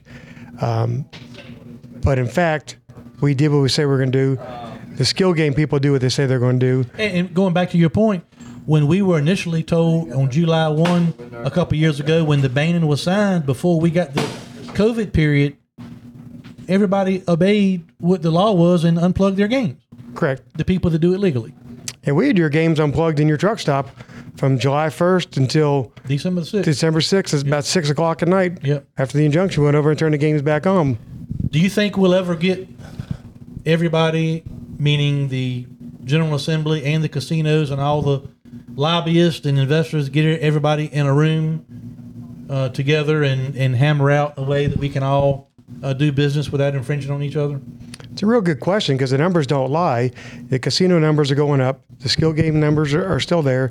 The lottery numbers having record sales, but we're still bad people. We're taking people's money, according to them. according to them. But But they are too. very true. But see, you know, what I see in skill games is with these casinos and Rosie's and, and those things, from what I've seen, you've got a lot of people in lower incomes playing them a lot more. What I see, like in, in Hermie's Truck Stop, you've got truckers, overland truckers, uh, owner operators, you know, guys that, that have their own businesses, want some time to relax. They're, they're right there at the skill game. They're playing, they're enjoying themselves. Uh, I see that you know as, as even a help, and I've I've had convenience store owners and people that work there say that it's safer. They feel safer because they know the regulars that come in and play the game that know how to play the game, and they know that there's no riffraff that's going to come in there, and they, they feel like there's no trouble It's going to come in the convenience store late at night when somebody's playing the game. Yeah, these drivers have to be off the road a certain amount of hours, and you're we're giving them a place to be, place is safe, place they can be entertained, and they're not going to go to. You've never seen a semi truck stop, semi semi truck in front of a casino. And I, you know, I try to have done everything, uh, tried to explain everything that we've been doing with this lawsuit and try to put it in quote unquote like layman's terms. Because to me, it's bigger than casinos, it's bigger than skill games. It's about our Constitution, it's about level playing field. You said it a few minutes ago, and fair government. So, right now, as I'm talking to you, you know this. Last Monday, well, tomorrow will be a week ago, Rosie's opened up in Emporia. You've been to Emporia many, many times. So they've got Rosie's, which is about 50 feet from what we call a Market Drive slip in, and less than a mile from Sadler Travel Plaza that we've worked with you on games for as long as I can remember. The government, if they get their way and the casinos get their way, and if Rosie's gets their way, they're going to be telling people not only in Emporia, but people that travel the Interstate 95 and 58, they're going to say, you can't go to Hermie's Market Drive, slip in and and play skill games, and you can't go to Sadler Travel Plaza and play skill games. You have to go to Rosie's to play the games. And when it comes to constitutional rights and the and the free market system, to me, and I've tried to explain to people, that's just not the way we're supposed to live in the United States of America, and certainly not in Virginia. The free market normally handles all that. Are those similar issues that Pace-O-Matic fights not only in Virginia but in other states as well? It's globally. Every every place we go, it's the same fight. Um, always the bad people. The casinos are the people that are going to take over. But again, in all the various states, the lottery numbers up, the casino numbers up, so the people will have a choice. That's the big issue, I believe. You said even back in the beginning when you filed your lawsuit, people should have a choice, and you want to know why. And now I believe three years into it, we still don't know why. What do you um, what do you anticipate, or what do you see the next? Because we go back to court in December. Um, what do you see things? How do you see things playing out in our lawsuit, just from the position or the look in that you have, and how could potentially how things work out in Virginia? How could that affect y'all's uh, fights to, to to be able to do business in other states as well? I think the whole thing in Virginia, when it levels out, what Virginia has created is a little bit different anywhere else. Since they had nobody out there policing this industry, this industry turned into a free for all for everybody. There's machines on every street corner. Which, to be clear, the Commonwealth of Virginia did that. Correct. Pace-O-Matic didn't do that. No, no. And the legal skill game operators didn't do that. They took away oversight, and at the same time that the good actors were having to shut their games down by an unconstitutional law that we've proven so far, the bad actors came in in that vacuum and have saturated the market. And that's part of what I said a little while ago. We need to get together and get rid of the people that are doing it illegally and bringing a lot of bad publicity and confusion to a lot of people in the market in Virginia. Correct. Because even we had the 7,000 games that were taxed and regulated in the state of Virginia for a year period, there's an estimated 25, 30,000 more games in the state now that are not, one, they're not skill games, and two, um, they shouldn't be here. Well, I'm going to give you one more opportunity to explain to Bill and I what your job is at Basin Meadows. Take your time. Take time, son.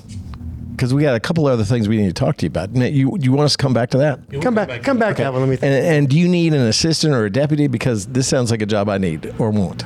We, we can hire you. Uh, I, I'm hired. I mean, I, I'll go get my resume. I'll write it out on a napkin, and I'll tell you exactly. What, I'll do whatever you need me to do.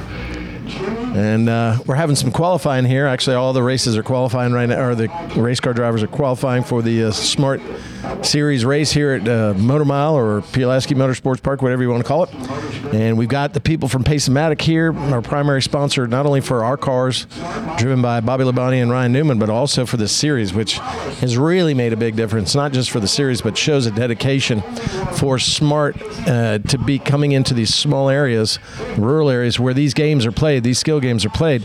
You guys have planted a flag here in Virginia, and it really has made a difference because you're caring about the community. You're not one of these Vegas, uh, you know, companies that comes in, takes the money, and sends it back out of state. You're, you're participating in a lot of the, the local level issues, helping small businesses, uh, and so it's really, really, really important. So we're going, we're doing qualifying right now, and you can keep us informed to see how we're doing when we qualify. But you guys flew in today, right? Yep. You brought your smoking hot wife, right? Yep. Heard she's mad at me for joking on the on the poodle on last week's show, right? She, she wanted to clarify it was a golden doodle, not a poodle. Oh, it's a golden doodle, not a poodle. What's the gold? What's the golden doodle's So, name? look, we're doing good. Shep's wife is mad at me Right, for talking about Shep quitting, right.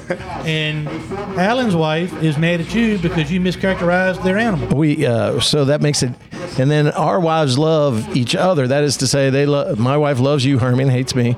Your wife loves me and hates you. So this is like a perfect, you know, a perfect kind of a semblance of. We find ourselves in the situations we do. Uh, i- indeed, but uh, we're here now. I, You- You're in some ways today, Alan. Uh, you know, we're filling time, as you can tell right now. Uh, you're filling in for Shep Moss. What is your Uh-huh. overall impression of what you've seen and heard uh, as you've gotten to know and listened to Shep Moss on this podcast? Is he on vacation again? Honeydew today, he said. Honeydew. yeah, yeah. Wow. But I mean, he's at Lake Gaston, so he's really basically on vacation. My only my only bone to pick with Shep, he appears to have more vacations than I do. That's not fair. Yeah, yeah. He goes to more exotic places than I do. Ah, really? Can't, I can't. and it seems like he has a lot of Miami Vices, and I don't have any Miami Vices. Yeah, yeah. You you know a lot about Shep, don't you? I just now I'm gonna tell you. podcast. I'm gonna tell you. I was walking through the pits this morning, and uh, I was approached by four people down there who all listen to the podcast. One's an overland trucker. He's a really nice guy. I guess drives for Burt Myers. He said, "You got to tell Shep to get a bigger strike zone or something." He told me. You know, I could barely hear him, but but everybody who comes up starts talking about Shep, and he's banking on that. And then Shep's not here. I So- thought he'd be here today. And yeah, and he wants us to be more topical. He should be here. He should be started here. out being a part-time third wheel to just thinking he had earned a right without either one of us telling him he'd earned the right to be a consistent or a permanent third member of the panel. Now he's not here, but he's told Bill we need to be more topical. Yes. We need to have syllabus. We need to have all these things. He wants to take over the production of the podcast, and now he thinks, based on today, that when it's not convenient for him to be on the show, he can just call in and be on the show. Yeah, and, and as a matter of fact, you know, Alan, this is kind of full circle here because uh, he was actually brought in to give you uh, crap when we recorded the podcast as Never Seen the Light of Day. And so he was brought in as the smartass and just kind of hung around, kind of like, you know, a, a bad cold, like long COVID. That's what he is. But, uh, and speaking of that, though, you know, we, we've kidded about this and, and we said it on the podcast and, and even it was most of the topic on the one that has never seen the light of day. But tell our listeners here exactly how you were able to run over yourself with your own vehicle. It's a very exciting day. Okay, we got time. Set the scene. What time of day is this? 4:30 in the morning. 4:30 in the morning. Now, were you? You're obviously getting in your vehicle. Were you just getting home from a long night out, or were you starting your day? I was starting my day. I was on my way to the gym. You now you do go to the gym every day, Yes, sir. Five o'clock every morning. five o'clock every morning. Yeah. So I loaded my trash in the back of my car. What kind of car is it? It happened to be a Land Rover. Oh, oh, I was I was even off. I went Escalade. It was wrong. So it has a spin dial. I got out of my car, thought I had it in reverse. As I opened up the back door, I got out of the car, and the car proceeded to door run me over, got the side of my back. I was able to get up, chase the car across the parking lot before it hit anything. Get get go forward. I believe I put the trash in the dumpster, and then I went to the gym. Did you put the With with put- a tire mark on the back of your shirt, correct? Iron mark on the back of my shirt. I walked into the trainer, and he said, "What happened to you?" Because I had blood coming down my nose. And I said, well, "I'm taking out the trash. but I'm here to work out." he proceeded to send me to the hospital. So at five o'clock in the morning, you try to call your wife to let her know what's happening. She didn't answer. Called some friends. They didn't answer. The only person to answer their phone at five o'clock in the morning was good old Paul Goldean. Hmm. And he laughed at me. So I sent him a picture, thought I was, I was serious. I go to the hospital. This was during COVID. I walk into the hospital with blood one more time. Told them what I did. They take me off into the triage room, just like you'd see on TV. And I walk in there. They lay you down. There's all kinds of people. First thing they did do is give me a COVID test. Thank goodness I didn't have COVID. Um, and You get run over by your own vehicle, and they want to test you for. And they jam a, a Q-tip up your nose. So went through all that, and it was shift change. So I'm hearing one nurse talk to the new nurse and said, "Hey, that guy back in room one, he ran over himself with a car." They laugh, they chuckle. They, they laugh. Oh, yeah.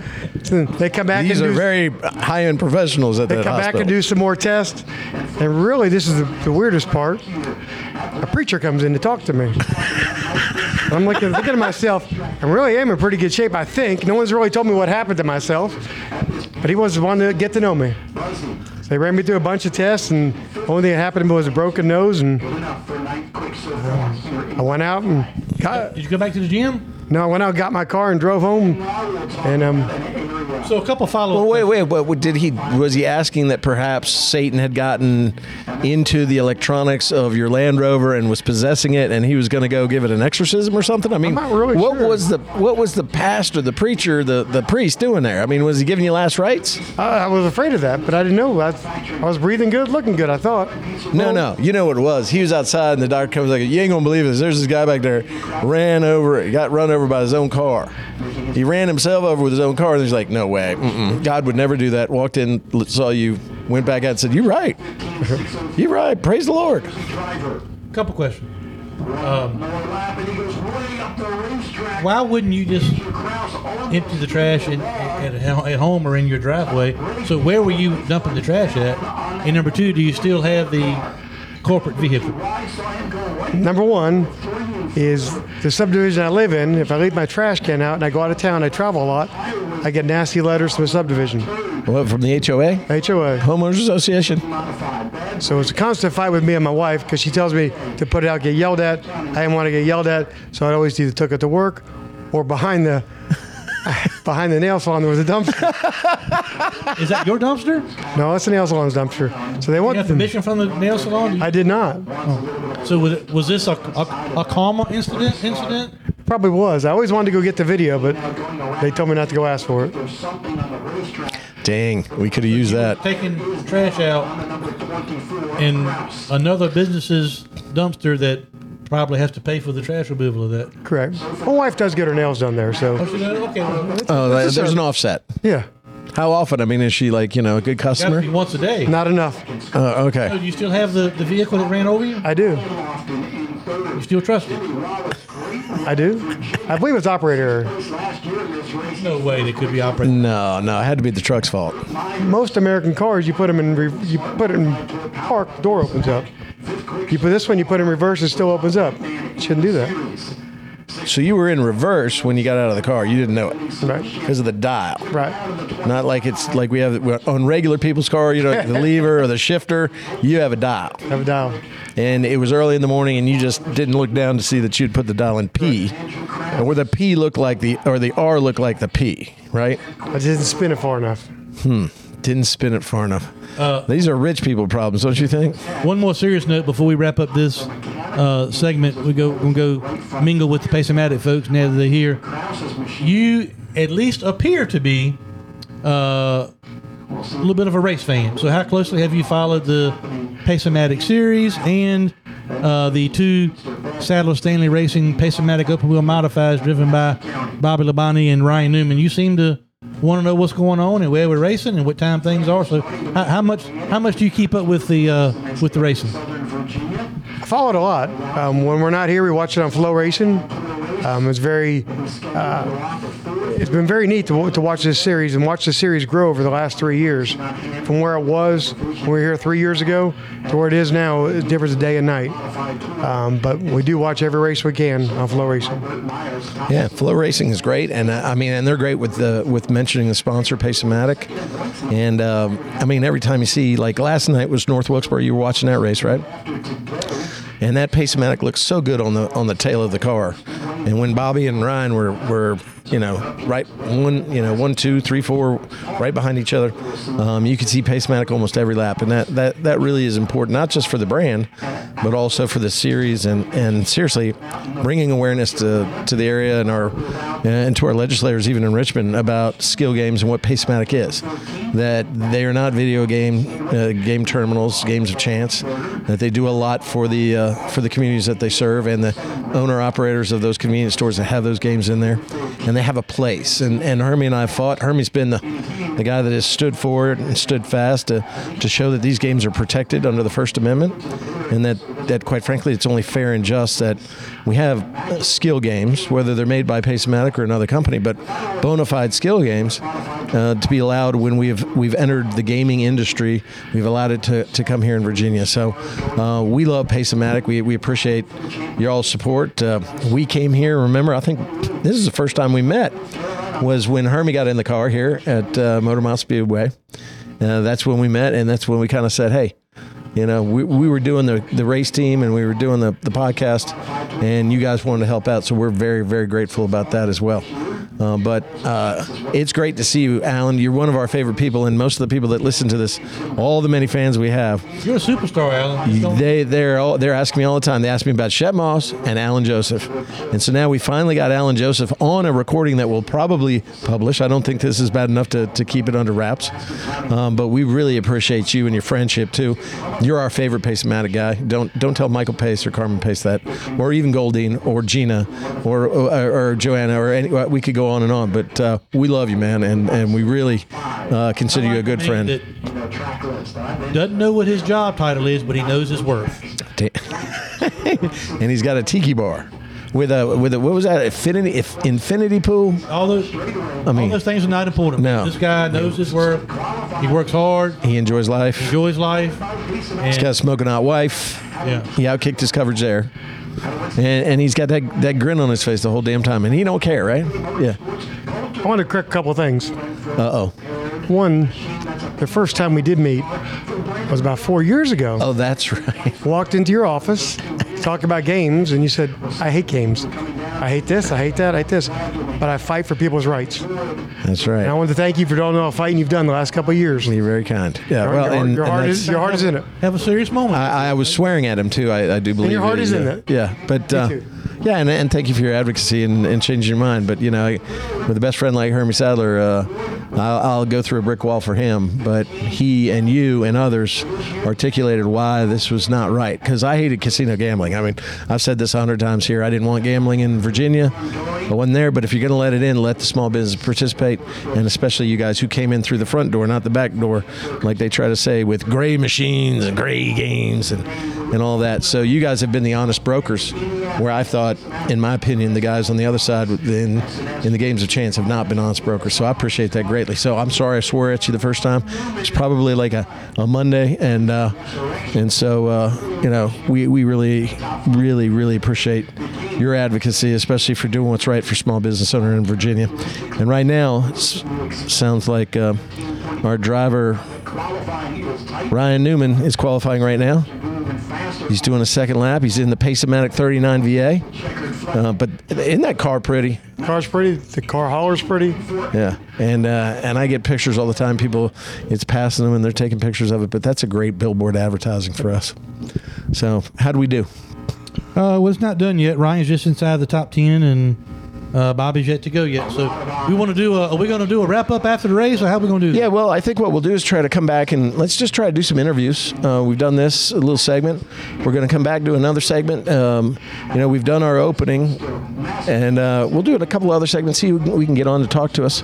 Maybe get Michael Pace if he's to willing to, go come on. And uh, let's go mingle with the folk, and then maybe have Hoots back on for a closeout uh, after qualifying, and, and see where we go from there. Let's just make this the race for Motor Mile Speedway, aka Pulaski Motorsports Park, the Smart Series 99.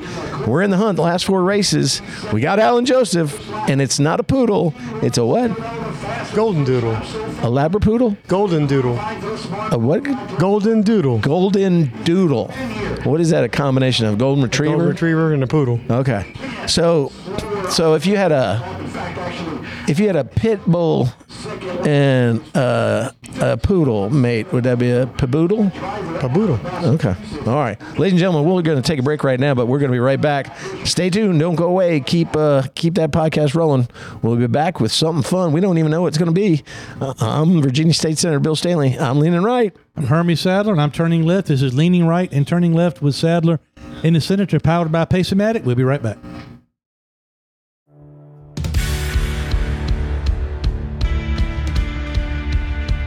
Hey, hey, it's Conrad Thompson with SaveWithConrad.com. You've heard me bragging on the podcast for years about helping people save money on their current house, but did you know that I can help you with your next house as well?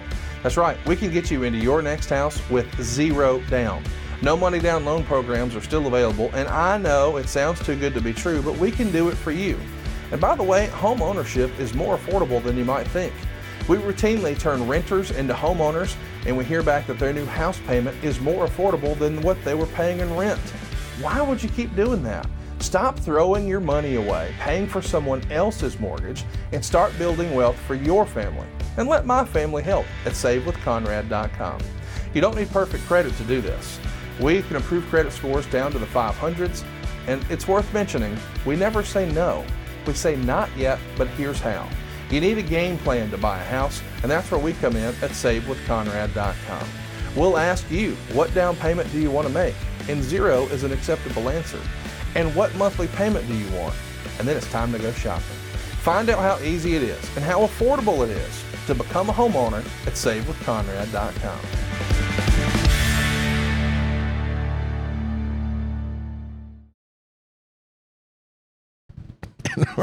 We're back. So funny.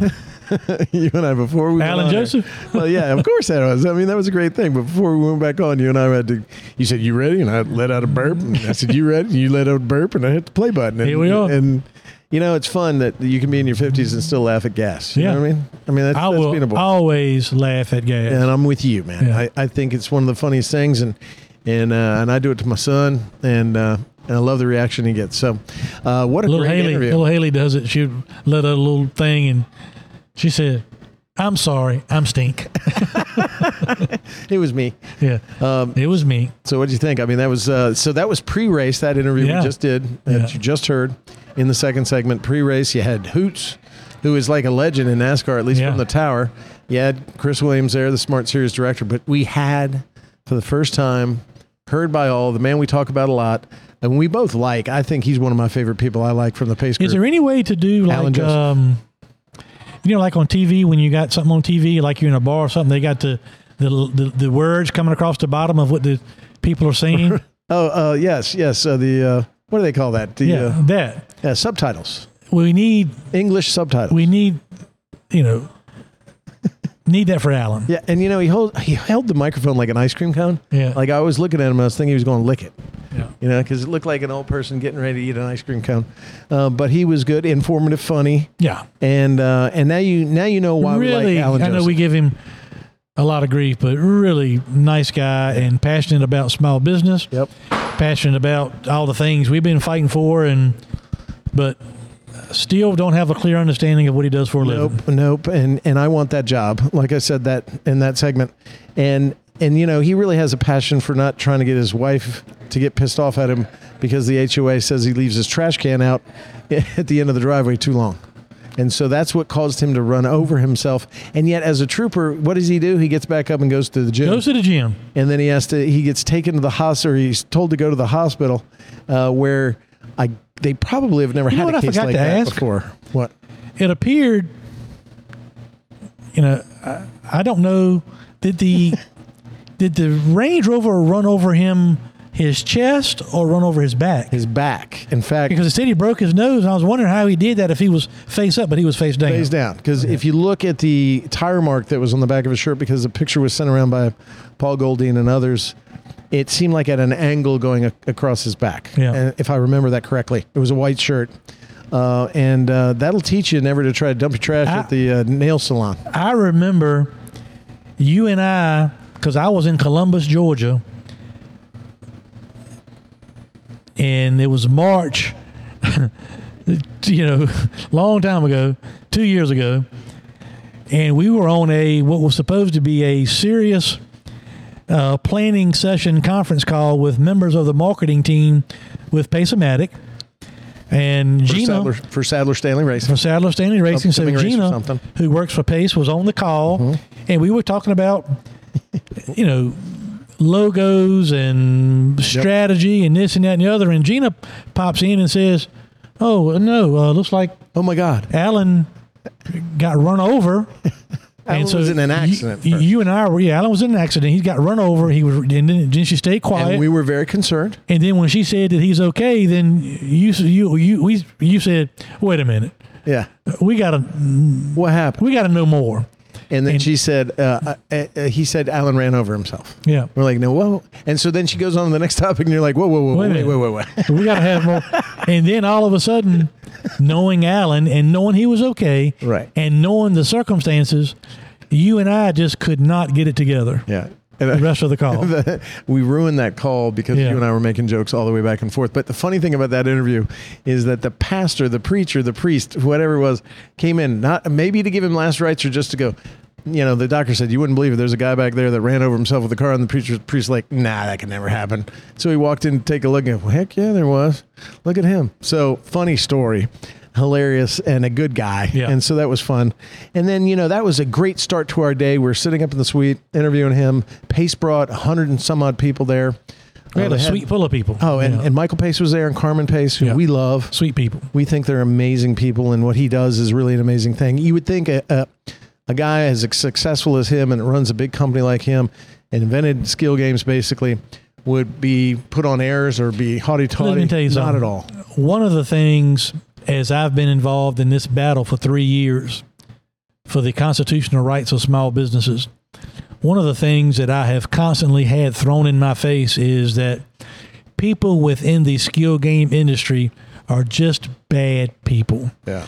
And I wish the Janet Howells of the world, the Tommy Norments of the world, all these people would have an. I know everybody has agendas and they got reasons for this, Sure. but there's not, a, and you know this too, Bill. There's not a person in America that could sit down at a table with Michael and Carmen Pace for 20 minutes and have a conversation and think for a second anything other than these are a couple of the sweetest, kindest, Salt of the earth. benevolent, mm-hmm. charitable people that I've ever been around. Yeah, yeah, and and it's reflected in also the loyalty loyalty that they have for the uh, for the people that work for them, and in return, Yeah. the people that work for them have for them. And he's an everyday guy, and she's um, the sweetest, most wonderful. They love, you know, animal rescue, something near and dear to my heart. But they talk to every single person the same, whether they're of high stature or low stature, and they treat everybody equally. And that's you know that's another reason why you, you, you feel good about fighting is because the people behind this aren't the greedy, you know, things that we know to be true when it comes to, in my opinion, uh, the casinos and, and the operators there. these are people that are trying to help small business, and it shows. And they had a bunch of small business operators Yeah. that have skill games in their re- One of them gave the command to start engines. One of them Yep. dropped the green flag. And, by, by the way, And they were just as sweet as could be to them, showing them a great time at a great race. Well, not so great race. everything went well actually until the green flag fell. yeah. So, so you know, we had a big weekend. Uh, we had uh, the return to Wilkesboro, where we had won the year before. We had Yeah. talked about that in prior podcasts. Everybody, go through our library, catch up to the ones you haven't read, uh, read, haven't listened to. Um, we have a, an incredible library of over sixty some odd episodes. We interview, you know, people in politics, people in wrestling, people in racing, your friends, my friends. Uh, i- i- interesting stuff, funny stuff, a lot. Uh, but you know, we've talked about especially when we went back to Wilkesboro, we ran the number 39 car with Ryan Newman, who now has become one of our regular drivers, and we won this historic race. So this was on Saturday night, a return to racing of the modifieds. It was the Whelen NASCAR Modified Tour uh, right there at North Wilkesboro. Uh, we didn't go. I, I actually went with my kids and my wife to uh, Motor Mile Speedway, Pulaski Speedway. We parked the RV in the back and um, and we watched it outdoor and had the best time ever. We were basically by ourselves at the track. We were walked around the track. We, Yeah. we went up on the flag stand and hit the buttons and turned on the yellows and the reds and the green lights flashing. And and Chandler had a big time. One of the best nights I think I've had with my family with the RV. Yeah. Made it there sa- safely and Finally, a positive camping experience for Senator Stanley. you know, and here's my buddy Hermie Sadler, who the only thing he texts me when he knows I'm driving out there is, "You still having a white knuckle experience with that RV?" And uh, everything was fine. It was fun to drive. Had a great night. Watched the Wilkesboro uh, race on TV like you did. You weren't there either, right? Yeah, my wife had a catering event for a wedding, and actually a dear friend of mine, who you also know very well, Brian Porch, who's Love been a BP. 20 plus year, I mean, a lifelong friend, but a 20 plus year, very loyal employee, a, a co worker at Sadler Brothers Oil Company. Uh, his oldest daughter, Sarah, got married, and they got married at the barn behind my brother's It was house. a beautiful wedding. Beautiful wedding, and, and Angie catered that, so I needed to be there for that, which I'm glad I was. She's always working. Yeah. She's always got something going on. Yeah. Whether it's this restaurant, UPS store, uh, catering. I mean, she does it all, doesn't she? She's an amazing woman. She got it really going is. on. So, so let's talk about the race. What do you think about Wilkesboro? You you've been asking me questions about politics. Yeah, yeah. I want to talk Well, to I think uh, I think North Wilkesboro we were in position to win with Ryan Newman. Mm-hmm. Uh, of course, Bobby Labonte got involved in a wreck. yep. Um, it's just kind of he's got a little bit of a he's been snake bit here in, in recent weeks, and uh, hadn't been able to get the finishes he deserves. And the same thing happened at Wilkesboro and certainly Sunday at uh, at, uh, at at Pulaski. But Ryan Newman. You know, I was helping Angie at the, at the event, and we had the wedding reception going on. But I turned the uh, FloRacing on on my phone with about 50 laps to go, and Ryan Newman was in the lead. yeah. He, uh, he had passed Matt Hirschman, taking the lead, One of the best modified and it looked like we were in a good position to win two in a row at North Wilkesboro with Ryan Newman. And racing luck just didn't go our way. There was several cautions coming down the stretch. Um, Ryan got shuffled into the wrong line of a restart a couple times, and you go from running first. Or first thing I will say that happened that that uh, caused this um, domino effect of bad things is we lost a couple spots on pit road. Yeah. And that's something at that level of racing in the Whelen Tour, you know, there's multiple pit stops, multiple tires. And, you know, we came in first, came out fourth uh, on a pit stop, and you just can't have that. Uh, but that being said, you know, we, uh, Ryan, you know, you always trust in him to be able to, you know, get the most out of the car and get back out front. He drives the wheels off those. Yeah, I mean, man, and he uh, how to do and he wanted to win two in a row at North Wilkesboro, but ultimately, especially the last restart, uh, he uh, had restarted on the outside and got got kind of uh, boxed in behind the outside line that didn't go as good as the inside line, and he just lost a couple spots. He ended up finishing sixth. Uh, still, a, still a good day's work. Uh, but Didn't the, we have a radio problem too, though? I mean, Ryan could hear them, but they couldn't hear Ryan. Yeah, yeah, they had a communication problem with the radios. It's just one of those things. It seems like when when when little things are not going your way, they uh, they go bad at the wrong times. And you know, Ryan told us that had he been in contact with you know with the team, he wanted an adjustment made for that last restart. with the tires that were put on, and they weren't able to communicate that uh, properly, so they didn't make the proper adjustments or the adjustments. That's, that's not to say that we definitely would have won the race, but certainly Ryan has the kind of experience that you know, if you give him what he wants nine times out of ten, it's going to make a difference in the performance. But ultimately, the wrong, wrong, uh, wrong line of a restart, and uh, the outside line didn't go quite as good, and he got boxed in and uh, ended up finishing sixth. But still, still P6 not a bad good. day. No, P6 is great. I mean, especially they had what thirty some. My wife cars? is looking at me. I thought she Would you like to looking me. speak to me? Come on over. That's my client. You're It's talking like to. Santa. Come on over, Angie. That's You're my holding a client piece you're of talking paper. to. Uh oh. You're not you're not happy today? oh. Okay. No. So you go to sort of stand over there and gawk at me? Is that gawking? Okay. Well, let's let's finish this up. We got about four more minutes to go. Is that okay? And then we're done. All right. All right. So let's skip over talking about our wives and go straight from Wilkesboro to um, uh, to the race Pulaski. at Motor Mile, Yeah. Pulaski County Motorsports Park. Um, we had what four cars now? So we had a, a set of cars for North Wilkesboro. One got wrecked with Bobby, which we hated. P6 is a good finish, and actually Ryan Newman had a wreck. Right? I mean, he got up. His wheel got up with the NY, the seven NY, which is Tommy Baldwin's crew, uh, which caused kind of a pile up there at the start finish line right at the last lap. But we still finished P6, and Ryan said we were good, but we could have been great. Yeah. And I, what I loved was the competitive spirit of Ryan Newman. I mean, he wants to win, and, and he thinks he can win, and he gets in a car and wants to win. So we got to to Pulaski Motorsports Park. Uh, you heard how happy we were, and and really kind of thinking that we were going to have a really good day. We got two great drivers and two great cars, and all this is going on. And um, ooh, you got a note in school like passed to you. So uh, we get to Pulaski County. Uh, we, I, I thought didn't uh, didn't Bobby Labonte have the fastest practice time?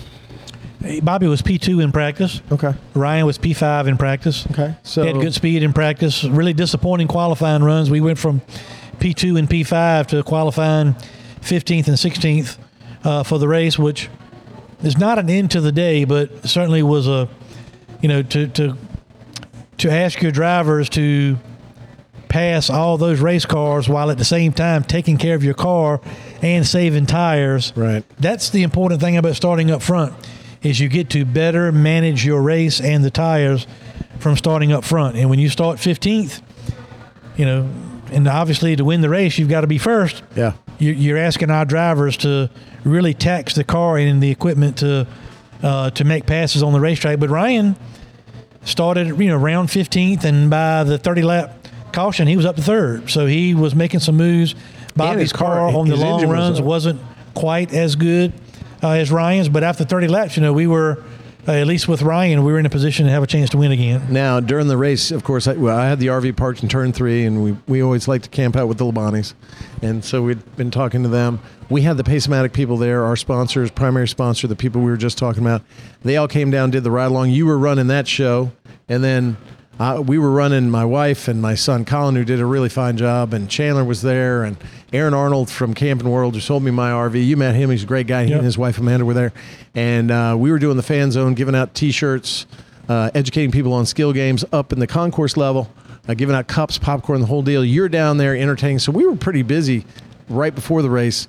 And then, of course, we've qualified, and the wheels kind of fell off of our race team for that Sunday, didn't they? Let's let's talk about that. You you you Yeah, we just had you some bad luck. team. You know, we'll just take each car individually. Bobby, he had about a sixth or seventh place car. That's all he had all day.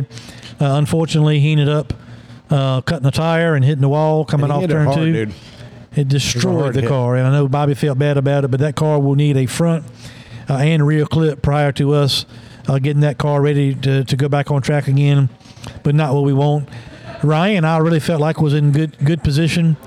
Uh, he had driven up to third um, to start the race, and from 15th, so he passed more cars than anybody Yeah. uh, to get up into that position. But you know, um, And wasn't saw- he wasn't he leaking water I, though? I saw a pro- problem Yeah. brewing on about lap 20, and I pointed it out to you. I said, Yes. "Look, uh, the 39 car is is puking out water at the back of the car, which wh- what does that mean to the regular guy? it typically means is engine's overheating, Mm-hmm. and that could be a number of things. It could be thermostat type issue. It could be simply the engine's overheating. In this case, we know we now know after the fact that uh, the engine blew a head gasket. Oh, So uh, that has been diagnosed by our engine builder uh, since then, and that motor is undergoing a, a rebuild as we speak. Uh, but head gasket, so the car started spitting water, which I knew starting at lap 20 that I was very doubtful that, that there was enough water at the rate that that water was coming out, that there was going to be enough water, you know, in the engine and in the coolant system, you know, to run the whole race. And you, and just as a side note, you and I are standing together. You and I watch the races differently. I'm more kind of entertainment, having a great time. You're very serious watching so many things. I don't like to bother you too much, but we're standing next to each other. And you said, "Hey, look, see, it's puking out water out the right hand side, and it was it was coming down, coming Yeah. through turn three, so it must have been going all the way around track." Yep.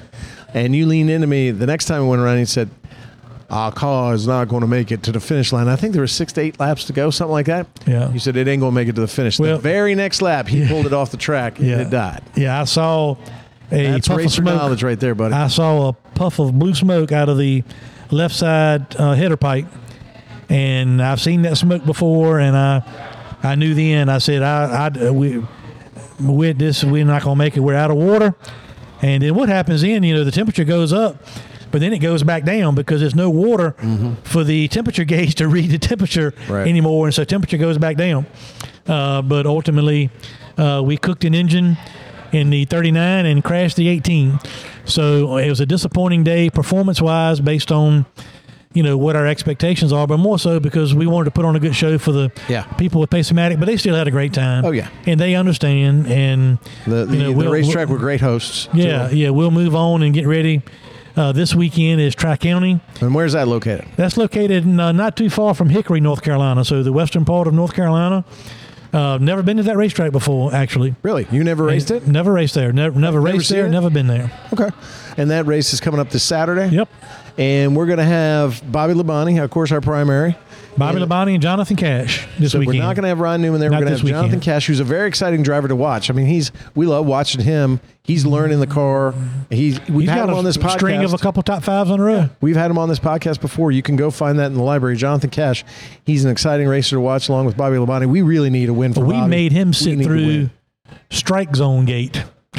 Oh, that's right. He was there for, for cranking the weed eater episode. Oh, I'm mean, I got to go. I got things to do. Make sure you go see that, or go see that. Go listen to that episode with Shep Moss, uh, destroying the hopes and dreams of so many young baseball players uh, when he was umpiring games. And uh, a very funny thing. But if you got a chance, go to Ace Speedway, see Bobby Labonte and Jonathan Cash run the Sadler Stanley Racing Team 18 and 39. Uh, you won't be disappointed. And I know we're going to put on a better show uh, there. We're getting better. We're strengthening the team. We've got team meetings this week. Uh, so we're really looking forward to finishing out this season strong together. Uh, it's a great series. The Southern Modified Auto Racing Teams uh, Smart Series is one you need to follow. And not only just this year, but next year. We're happy to have our sponsors back next year, and our hopefully our drivers as well. And so it's always a great product. It- supports small businesses and short tracks and rural areas. Uh, so you really need to get into that racing. It's the best kind of racing. And even though the racing was really good at Talladega, I got one question for you is before we go out because you're the expert here and you've been on PRN and, and, and a Fox Sports analyst. One of the best finishes I saw, and, and after, well, actually, right when our race was still going on, I ran back to the. And I didn't see it. That because you left. You'd had enough when Bobby crashed. Um, went inside. Kevin Harvick's bl- battling with Blaney. Um, Blaney beats him by 007, 0.007 seconds. But today or yesterday, they disqualified Kevin Harvick for having a loose nuts on his windshield. And I'm not talking about Shep Moss's nuts. I'm talking about the the fasteners. D's. D's nuts. He had loose D's nuts on the windshield. Explain what that is and how. Did that give them an advantage or something? Because Yeah, I I- heard they're I- not even appealing. So he gets DQ'd. He goes from second to last. Yeah, um, I have not talked to Rodney Childers, who's the, Rodney Childers is a friend of mine. Oh. but I haven't talked to him yet about this incident. But I did see he put a social media post up that basically said, you know, I can't, un- I, I, I, don't know of an advantage that you would have by having screws be loose in the windshield. I mean, would it would it allow air But, in? but Rodney? Childers made a statement on social media that said, "Hey, we built this car, a brand new car, and we put each screw in, and we had silicone on it on the bottom end and silicone on the top end. And Rodney is saying that all day long, while the car was just with the turbulence of the draft, that a couple of the screws bagged out. That's his story. Uh, is it true? I tend to take Rodney uh, at his word on that. It was probably just uh, a bad thing that happened with a brand new race car, but I I can't think of uh, uh, don't don't know of a reason why they would be trying to do that intentionally. Yeah, I don't know what the advantage is. Leaking air, like letting air flow through. I don't. Yeah. I, it would seem to be a problem, not a help. But they certainly have a rule against it, and they DQ'd one of the greatest drivers in the future. Hey Hall Haley. So, ladies and gentlemen, that's it for this episode of Leaning Right and Turning Left with Sadler and the Senator. See us on W. At, you can visit us at www.sadlerstanleyracing.com on all social media platforms. SS Racing on Facebook, Sadler Senator on Twitter now X, yeah. and anywhere else. Uh, make sure you go to our library. You can see us on Spotify, uh, iTunes, everywhere. And we have such a library, as I said before. Go through it. It's funny stuff. Uh, you'll want to listen to every episode. And we thank you for reviewing and giving us a five star review. And we thank the listener. It grows every week. There not a week goes by that when we drop one, I get thanked by somebody that says, you know, like like I said earlier in the second segment, the truck driver says, "You give me two hours of peace." And for me, that makes every hour that we spend doing this worthwhile. And it's a lot of fun to do with you, Her- uh, Hermie. So thank you for that. Ladies and gentlemen, I'm Virginia State Senator Bill Stanley, and I'm leading right, right out of Faux Show Restaurant, which is now hopping. hopping, I'm telling you. And I'm Hermie Sadler, turning left. We appreciate all our listeners, and we appreciate Pace-O-Matic for giving us the opportunity to send to you leaning right and turning left with Sadler and the Senator, powered by Pace-O-Matic. God bless you all.